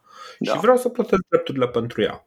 Uh, și tu spui așa, bă, drepturile mele sunt vândute la editură pe 5 ani. Da. Cum urmăresc eu chestia asta? De unde știu eu că drept, cine are drepturile de, uh, de autor și cui trebuie să-i plătesc bani pentru cartea asta? Pentru că după 5 ani, ce se întâmplă cu drepturile alea? Se întorc la tine, nu? Da. Bă, da, okay. e foarte simplu că scrie pe, deci fii atent, scrie pe fiecare carte cine are copyright-ul și sunt la editură și zici, bă, mai aveți drepturile lui ăla. Nu. Bine, e asta, că nu ai foarte multe cărți. La un dat trebuie să faci această procedură, să te informezi. Sunt păi, dar nu poți să-mi spui că tu nu știi. Da, nu, nu, și ce? Asta e scuza că nu știi aia cu e. Dacă tu găsești un portofel păi și nu, dar... cu ei, îl duci acasă, că nu vrei să faci efortul să suni? Nu, mă, nu, nu, stai, stai un pic, stai un pic, că e problema un pic altfel. Deci, uh, problema pe care o au și din câte înțeleg, asta este rezolvarea legală, este că sunt prea mulți uh, uh, prea mulți autori, e greu să uh, se contactezi pe fiecare în parte. Nu, dar nu are nicio legătură. Tu trebuie să dai, pentru că folosești niște drepturi care sunt în perioada respectivă aparțin editurii, tu trebuie să dai bani editurii, nu trebuie să dai bani autorilor, pentru că prin asta e sari. Tu prejudiciezi editurile de niște bani. Mm-hmm. E simplu. Nu contează ce formulă, că de aia s-au dat în judecată exact pe păi da, treaba da. asta. Tu îmi produci un prejudiciu. Faptul că dă okay. autorului, nu, ă, editura nu câștigă nimic că îi dă banii autorului. Înțelegi? Okay. Dacă Bun, problema dar, editurilor a deci fost și nu spune de asta cu inventariera, că asta e contabilitate, trebuie să faci gestul ăsta. Te ocupi fiecare, orice activitate presupune niște costuri de operare, la fel cum și uh-huh. la mhm. edituri au, îți dai seama că, nu știu, să zicem, o editură ca Nemira are 5.000 de titluri în proprietate. Știi că sunt cărți de, nu știu, de acum, au, au, au 30 de ani mai de activitate, tu îți dai seama câte chestii sunt acolo și există o contabilitate și o de asta care are la grijă cu toate alea. Bă, la mhm. asta bă, expiră, la asta nu expiră, nu, nu știu ce. Ei, dacă faci o activitate în domeniul ăsta, trebuie și tu mhm. să depui asta, să faci această registratură. Nu spune că, aoleu, din cauza birocrației nu vreau să muncesc. Păi, da, nu știu. Băi, deci, uh, care, care e problema mea? Problema mea este că în momentul în care noi am vrut să punem muzică în ICR Podcast, uh, am contactat oficiul drepturilor de autor, Orda, parcă, și ăia ne-au spus cum anume se procedează în momentul în care vrei să plătești pentru o piesă pe care ai inclus-o într-un podcast. Procedeul este chiar foarte simplu, nu este chiar de scump. Și pentru fiecare piesă, ce trebuie să facem este să comunicăm către o societate dedicată uh, acestei uh, operațiuni ce piesă am, uh, am pus uh, și uh, de câte ori a fost uh, cântată. Știi, ceva de genul ok. Uh, a fost cântată de mai mult de 10.000 de ori? Da, nu. Dacă a fost mai puțin de 10.000 de ori, intri la o categorie de preț dacă a fost mai mult de 10.000 de ori, la altă categorie de preț. Așa, e o procedură, așa. E o procedură, bun. Din câte am înțeles eu din toată chestia asta, ăștia au urmat procedură, o procedură similară care este prevăzută în legea drepturilor de autor și pentru textele scrise. Da, mă, nu știu. Uh, nu știu care sunt contractele. Tu în momentul când uh, ești, când pui o melodie la radio, uh-huh. tu deții în continuare drepturile pentru melodia aia. Eu, de exemplu, când dau cartea spre editură pentru 5 ani, eu nu mai am drepturile. Nu pot după aia peste 2 ani să mă duc să mă duc ea la altă editură să mi tipărească ea. Că am un contract pe 5 uh-huh. ani. Ăla când o dă la radio nu ia radioul, ia lui. El poate oricând să zică dați-mi înapoi. Nu vreau să mai fie difuzată la ea și eu pot să uh-huh. nu i-o dea, nu știu, sau să zicem ceva de genul ăsta. Dar el dispune tot timpul de acel bun. Dacă vine cineva da. și zice, domnule, eu sunt reclama cu tare și am vrea să îți plătim să apară melodia ta la Dorna, nu știu, la laptele Dorna, el, el încasează bani sau casa lui de asta, Asta dacă nu cumva a vândut către o casă de discuri. Da, sau o casă de discuri. Păi nu știu, dar spun care e situația aici. Aici ăștia sunt prejudiciați. Asta mm. de-aia au dat în judecată. Păi, deci dacă e ceva ce am reținut din uh, scandalul ăsta este că mi-aș fi dorit să văd editurile vorbind mai mult și mai deschis despre ce se întâmplă acolo. Pentru că, sincer, așa cum... Deci, ce au făcut greșit a fost că l-au lăsat pe băiatul ăla care el, deci tipul care conduce bookstore care la ce a zis? A zis, băi, eu am o groază de clienți care stau toată ziua pe Facebook, că știu, nu știu clienții cam ce fac, da? Clienții mei stau toată ziua pe Facebook. Eu dacă o să tăvălesc chestia asta, o să o arunc pe Facebook, toată lumea o să fie de acord cu mine. Știi? Pentru că chestia pe care o au editurile de zis în procesul ăsta este o chestiune mult prea tehnică și mult prea complicată. Adică, na, ai oameni, ai ingineri, cum ai zis și tu, bă, ăștia nu, nu știu foarte multe. E foarte greu să intri în detaliile astea, știi? Și ce a făcut băiatul ăsta, de fapt, a început un scandal și toată lumea a fost de acord cu el pentru că clienții lui erau până la urmă, s-au văzut cumva uh, victimizați, știi? Și aia mie mi se pare că a fost o mare greșeală din partea lor uh, editurile. ce să zic, te bagi cu porcii, o să te murdărești. Că nici aia de pe la editor nu surgi de biserică, au făcut și un gest și oricum nu mai contează treaba asta.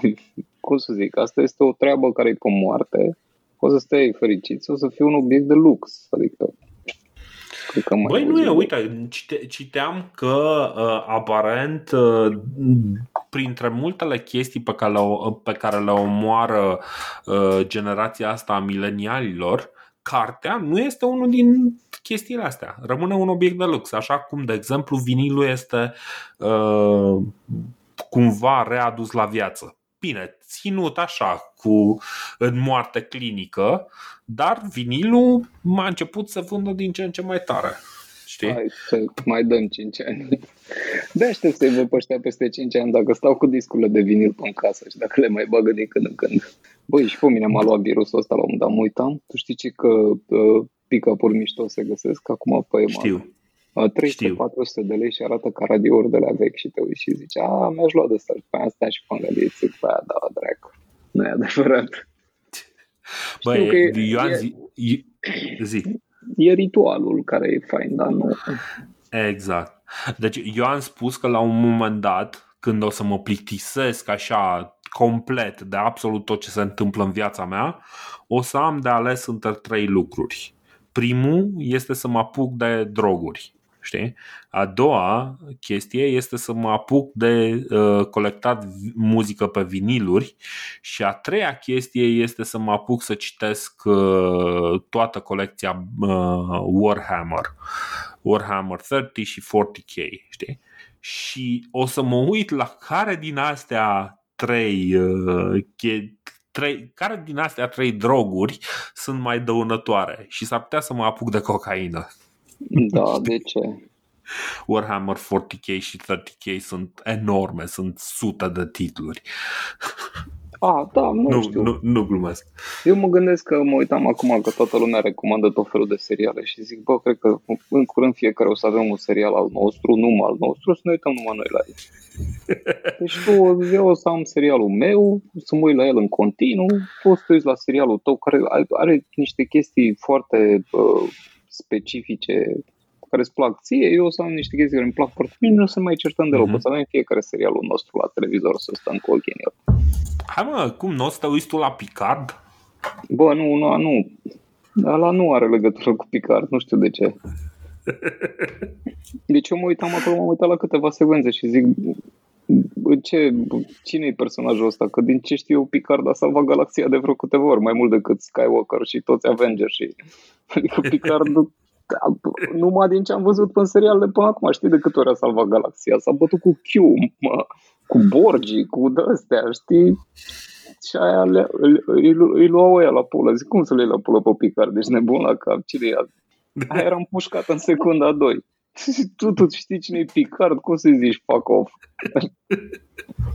Ăla nu e Picard, ăla e un moș, nu știu, oarecare.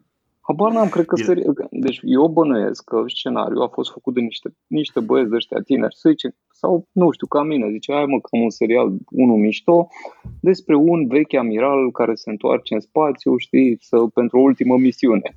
Și au piciuit ăla peste tot până Hollywood și la un moment dat au venit ăștia de la CBS, ia veniți mă încoacă.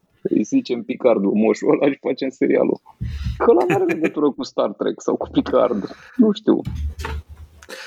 Mi-a plăcut, uh, sunt ăștia de la Red Letter Media care fac o analiză pe, au o analiză pe primul episod de Picard da, și apoi și o analiză pe 2 uh, și 3, așa. Și uh, ce-mi place este ceva de genul, bă, dar Star Trek nu era chestia aia unde toată lumea se abolise toată sărăcia și toată nenorocirea și acum deodată trebuie să fie tot trist și supărat, știi? Da, da, uh... bine, alea uitam, era așa ciudat, știi, cum se duce la interviuri la TV, Picard, ești nebun la cap ăla, deci L-am călătorit în timp de vreo 3-4 ori, adică te interesează să mai mergi la TV, tu ești nebun la cap. Bă, pe bune. Deci pe parcursul serial de câte ori a călătorit în timp Picard? Nu știu că la un moment Picard era îmbrăcat într-un costum de, de ăsta, cred că în Star Trek Nemesis sau nu știu care, era cu mitralier, nu, în ăla cu... E, umbla cu, împușca cu mitraliera pe cineva, niște borgi pe navă, în holosuituri, în costum din anii 60, adică nu știu, Picard a făcut foarte multe chestii la viața. Îți vine ce bă, nu vrei să ne dai cu părerea despre, bă, terminați, mă, de aici, un plictisis, ce a mai explodat o planetă. Căcat. tu știi că la un moment dat au găsit ăștia pe navă, nu știu ce, ou și dădea alea niște energii și până la urmă l-au teleportat afară și l-a sadovit un, o, o ființă de asta super galactică, un fel de de asta care a zburat în cosmos. Care era Aia era în uh, Deep Space Nine. Ah, sau în Deep Space Nine. Dar, deci, Picard a fost dat într-un război cu borgii destul de nasol. Picard a atacat pământul, nu știu. Cum poți să-i spui lui Locutus de Borg să le iei tu la șuturi? Tu ești nebun, tu știi cine e ăla? Ăla poate mai are în creier nanoboții, îți trimite borgii pe cap, femeie, și tâmpită la cap. Eu e la șuturi pe... Pe ăla l-a cunoscut pe Q. Știi? Nu era Q o ființă omnipotentă, cea mai puternică ba, da. ființă din, din aia, ăla modifica realitatea și ăla îl respecta pe Picard, știi? Adică cea mai, cea mai tare entitate din univers, uh, Picard nu e ok, știi? Chiar și spunea la un moment dat în, în Deep Space Nine că se întâlnește și cu Cisco și ăla îi dă un pumn în față, că Cisco era mai țăran. Știi ce mai lovit? Și că Picard n-ar fi făcut asta niciodată. Deci el avea un respect bă, pentru, tu te duci exact. amiralul un pește prăjit și te cerți cu Picard pe acolo. Tu ești nebună, tu vrei să distrugi realitatea complet? Ce dracu? Căcație. Da. Mm. Eu nu știu cine a făcut ăla. Pare o chestie de asta făcută de... Fac și eu ce zice asta clasa. Bă, mă uit la The Expense acum seara când pun uh, sezonul 4 pe Amazon, știi? Uh-huh. și pun, uh, pun niște stock clasa, uh, pun niște de la sezonul 4, sunt aia pe Cosmos, nici acum nu știu ce fac și pe unde sunt, dar e foarte frumos de a dormi pe el. Deci Am n-am, înțeles. n-am idee ce se întâmplă pe acolo. Da, bine, deci de, deja sunt prea multe seriale și eu mă uitam la cât conținut este numai pe Netflix. E ceva de genul, bă, ok, înțeleg că te plângi, că poate nu sunt cele mai grozave, dar uh, bă, multe. Și acum să fim serioși că m-am uitat, am început să mă uit peste niște filme mai vechi. Bă, multe din filmele vechi sunt proaste. Chiar și alea care mi se păreau legendar de bune. M-am uitat Bă. din nou la ele, sunt proaste. M-am, m-am uitat 10 minute la Captain Marvel să vezi acolo film prost. Deci mă uit Fii atent, deci eu fără niciun fel de îți spun trei filme proaste la care m-am uitat, am râs de mă pe mine. Ăsta, deci era Așa. tipul asta pe navă și fugea, avea niște chestii pe mână. Niște Așa. mânuși de astea de fier pe mână nu putea să-și folosească. Și fugea de niște extraterestri și zic, aole, o prind ăștia și îi dau omorul. Dar când o prinde, îi bate asta de îndoaie. Bă, dar e super bate, știi? Deci le dă niște pum de explodează pe aia pe pereți. Și eu stau și mă gândesc... Păi și atunci de ce mai fuge? Exact, știi? și mă rog, se bată cu aia, la un dat îl pleznește până de rupe nava două, deci face o spărtură până aia și ies în cosmos cade asta în cosmos, se ține cu mâna, dar avea o mască de aia șmecheră pe față și nu moare din lipsă de oxigen. Zic, Aha. ok. Și după aia se întoarce pe navă și ia o navă mai mică și pleacă spre pământ. Zic, bun, De ce? Da. habar n-am. N-am, de n-am urmărit filmul și nici nu o să fac gestul ăsta vreodată. Și în timp ce merge pe pământ, ăia răi, nu știu, mai trag o rachetă super nasoală și distrug nava lui asta. Și asta Așa. explodează din navă și cade pe pământ într-un... Deci cade o bit, nu, 70 de, mii de, uh, 70 de kilometri, cade direct pe pământ într-un blockbuster și iese de acolo, n-avea absolut nimic. și eu zic, păi da, și cum mai folosești mă navă spațială, serios acum. Bă, Bune, a căzut din cosmos pe pământ și ce îți mai trebuie navă spațială? De ce ai ieșit navă o zgârietură? Ah, Doamne. Ah, Da, nu știu. Zic, bă, tu ești serios? Cum dracu să faci așa ceva? și au fost oameni care s-au dus să uitat la chestia asta și au zis, a, da, e super ok. Cum era Joker, m-am uitat la Joker, totul lumea era, ce bă, ce bun e Joker, mă uitam acolo, zic, bă, ăsta e atât de transparent că e psihopat în primele 5 minute, mi-am dat seama că e psihopat. Trebuie să fii chior. Ăla spunea, nu știu, lui, numai 5 minute Păi- m-am uitat la Joker, tot așa. Ăla îi spunea lui asistentă, mă gândesc să mă sinucid și să-mi tai venele și în general vreau să ucid pe toată lumea și medicamentele nu mai funcționează. Și altfel cum te mai simți? Îl întreba aia. Bine, aia e o șmecherie, adică e un studiu de personaj care nu e chiar rău. Mie mi-a plăcut, altora sau, a, alții s-au plictisit Băi, foarte tare. Deci ăla, cum să zic, eu înțeleg, Joaquin Phoenix a jucat excepțional. El și-a făcut rolul bine, nu știu ce, Da. tot respectul, dar scenariul era atât de prost de mă durea bila. Deci nu puteai să spună tu dacă te întâlnești cu unul și vezi că arată ca Joaquin Phoenix în filmul ăla și va spune, bă, nu mai merg pastilele, vreau să mă sinucid, aș ucide oameni pe stradă, chestii de astea, te uiți la el și te, te îngrijorezi, nu-l întrebi ce mai face. Uh, Bine, acolo e, e o șmecherie care e prezentată mai încolo și anume că aia este uh, plătită din banii statului și statul nu o mai plătește suficient cât să stea, să stea de vorbă cu ăla. Da, și după aia are numai chestii super nasoale, toată lumea se uită super urât la el, nu există. Da, da, da. Am, am înțeles, știi că sunt ăștia super triști, oamenii deprimați ai planetei, care cred și ei văd lumea la fel, știi ce, auleu, toți Mhm. mm-hmm. sunt urâți în jurul meu. Și probabil că au empatizat cu faza asta. Mamă, dacă nu mă apuc și acest mesaj nihilist. Da. Bă, hai că s-au strâns vreo, minu- vreo oră și 40 de minute. Bine. Uh, hai să le povestim oamenilor care poate o să ne asculte acum uh, un pic despre de ce am uh, încheiat tura anterioară de podcast. Că nu le-am zis niciodată în uh, vorba așa. Din același motiv pentru care o să încheiem și acum, că am mai vorbit lucrurile astea. Și Da, oamenii știu. sunt foarte stresați. Păi nu știu, dacă găsiți ceva interesant de făcut, faceți. nu mai stați pe Exact. Uh, Păi, deci, ca idee, uh, cumva uh, acum, uh, acum un an, când am pus pauză la, la ICR Podcast, am simțit că de fapt noi aveam același episod repetat, repetat, repetat cu un pic niște actori diferiți. Acum ne-am gândit, ok, bă, nu e chiar așa. Hai că poate, poate din când în când mai merită să avem câte un episod. Ceea ce înseamnă că m, nu știm, de exemplu, dacă va exista un al doilea episod pe anul 2020. Nu știm.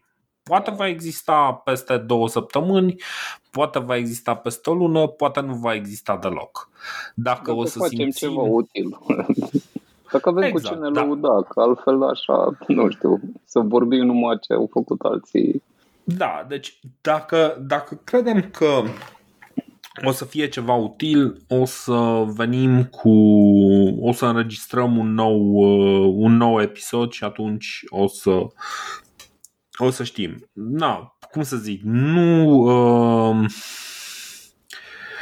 sunt, sunt acum ceva de genul 100 de podcasturi. Cred că sunt vreo 100 de podcasturi românești. Care vă Noi vreo când am- 500?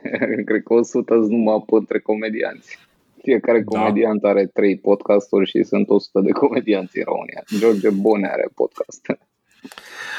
Bun. Uh, chestia este că, ok, noi știm ce a fost ICR Podcast, știm că un podcast precum ICR Podcast ar fi util, le-ar fi util unora. Absolut deloc. Uh, Băi, nu. Să știi că le-ar fi util, pentru că uh, oamenii uh, ce au apreciat la ICR Podcast și aici poate să vină lumea să mă contrazică, dar eu cred că asta s-a întâmplat. Ce au apreciat oamenii și sunt oameni care chiar încă mai așteaptă, încă mă mai, uh, mă mai uh, trag de mânecă și mă întreabă, bă, hai, totuși nu mai înregistrați și voi. Um, Oamenii ăștia au apreciat că noi am luat lucruri pe care ei le-au văzut discutate de către prietenii lor, de către așa și noi am venit cu o altă perspectivă, am discutat-o într-un fel uh, cât de cât atractiv, mult mai relaxat, uh, într-o manieră mai naturală pe care ei să o perceapă mai, uh, mai bine, pe care ei să o primească mai, mai ușor. Pentru că până la urmă, regula de bază a acestui podcast a fost întotdeauna să fim onești față de noi înșine, să nu facem fake-uri, să nu ne să nu, să nu exagerăm, să nu o dăm în bombastic sau să nu o dăm în, uh, în chestii lăcrămoase să nu exagerăm, să fim noi înșine și să zicem ce ne trece nouă prin cap și ce gândim noi. Și oamenii au apreciat onestitatea asta. Și le lipsește o imagine onestă asupra lucrurilor pe, cu care ei intră în contact zi de zi, știi? Bă, bine, băi, deci atunci trebuie să spunem două chestii. Unu, vestea, deci prima dată gluma cu Cărtărescu, că trebuie, dacă nu ne luăm de Cărtărescu, într asta nu-i cere podcast. Și gluma este Cărtărescu e și în 2020 cel mai bun scriitor din lume, potrivit cănii de la el de pe birou.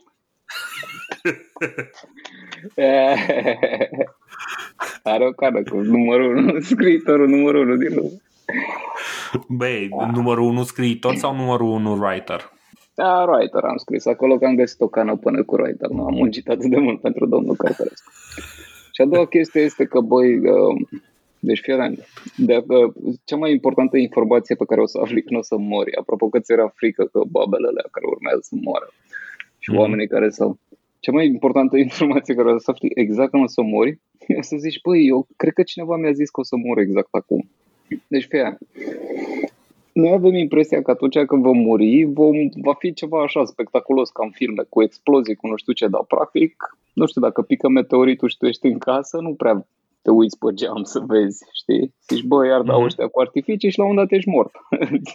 Dar presupunând că vezi într-o ultimă chestie asta, ți-aduce aminte că la un moment dat, nu știu, n-ai reținut, da, în subconștient, la un moment dat a venit un nebun pe stradă și ți-a spus să știți că lumea se va sfârși în 16 noiembrie 2021. și ți aduce aminte, atunci nu ți aduce aminte. Deci, de exemplu, mă gândeam așa o chestie. I-am văzut pe unii în gara, de, în gara Brașov, uh, la începutul anului 2000 și ăia ziceau, bă, vine anul 2000 și vine sfârșitul lumii. Și stăteau în gare, mm. erau niște creștini de ăștia și se pregăteau de sfârșitul lumii și făceau niște rugăciuni. Și mă au dus pe noapte stau cu ei, să văd, zic, bă, hai să vedem cum e sfârșitul lumii. Nu, acum tehnic n-a venit sfârșitul lumii. Dar dacă eu eram acolo cu ei și, nu știu, avea loc o explozie de gaz în gară și muream, din punctul meu de vedere era sfârșitul lumii și au avut dreptate. Corect. Da? E. Da. și dacă te asculti, tot timpul e câte unul care spune, bă, vezi că sfârșitul lumii va veni în 16 decembrie, 17 decembrie, tot, tot timpul e câte unul, nu-l bagi în seamă. E, în momentul morții, o să-ți dai seama, bă, cineva mi-a spus asta, că o să mor acum. Și, zici, și poate exact așa, știi? Că poate faci un accident de mașină sau ceva. Și în loc să fii trist că ai murit, o să fii foarte vesel. Zici, bă, uite, o să fie ce chestie interesantă. Exact când ești călcat de mașină și de tren, știi? Sau ceva. Păi nu o să fii speriat. o să fii cumva surprins de chestia asta. Uh-huh.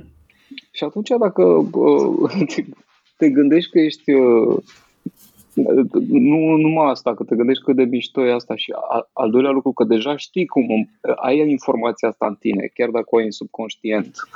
Nu poți să te gândești acum care va fi, dar ai deja informația că știi că ți s-a spus când vei muri Mm-hmm. Tu practic cunoști viitorul și atunci nu mai contează dacă vine sau nu vine apocalipsa. Stai relaxat. Viitorul a avut loc deja și tu știi această informație. Știi când vei muri. Până atunci... da.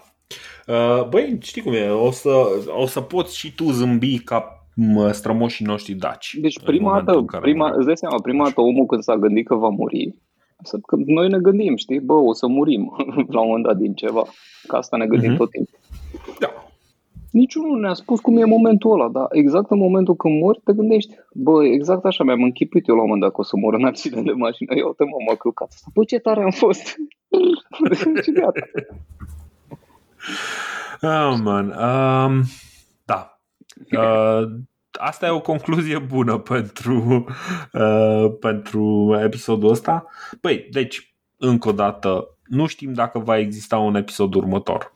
Nu da. știm când va exista un episod următor, dar uh, ăsta este episodul ăsta. Nici măcar nu o să vină pe, uh, pe același. Uh, deci, dacă erați înscriși la podcastul nostru, din păcate, nu o să mai intrăm pe acolo, nu o să ne vedeți acolo în lista respectivă, că podcastul respectiv a fost închis practic, nu mai pot să-l, să-l accesez. Băieții de la Podbean uh, vor să le dau bani din nou.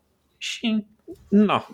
Pentru un episod pe an e cam mult cât da, cer. bine. Hai că deja e anunț pe ăștia de sfert de oră că închidem și nu. Așa, așa, așa. Hai mă că nu, anunț doar de șapte minute. Știi că musafirii aia care tot stau în ușă și iau la revedere și nu pleacă așa și noi. Hai păi da, mă, da, ăla este, ăla este semnul unei petreceri plăcute, mă. Da, nu pentru ea care vor să care.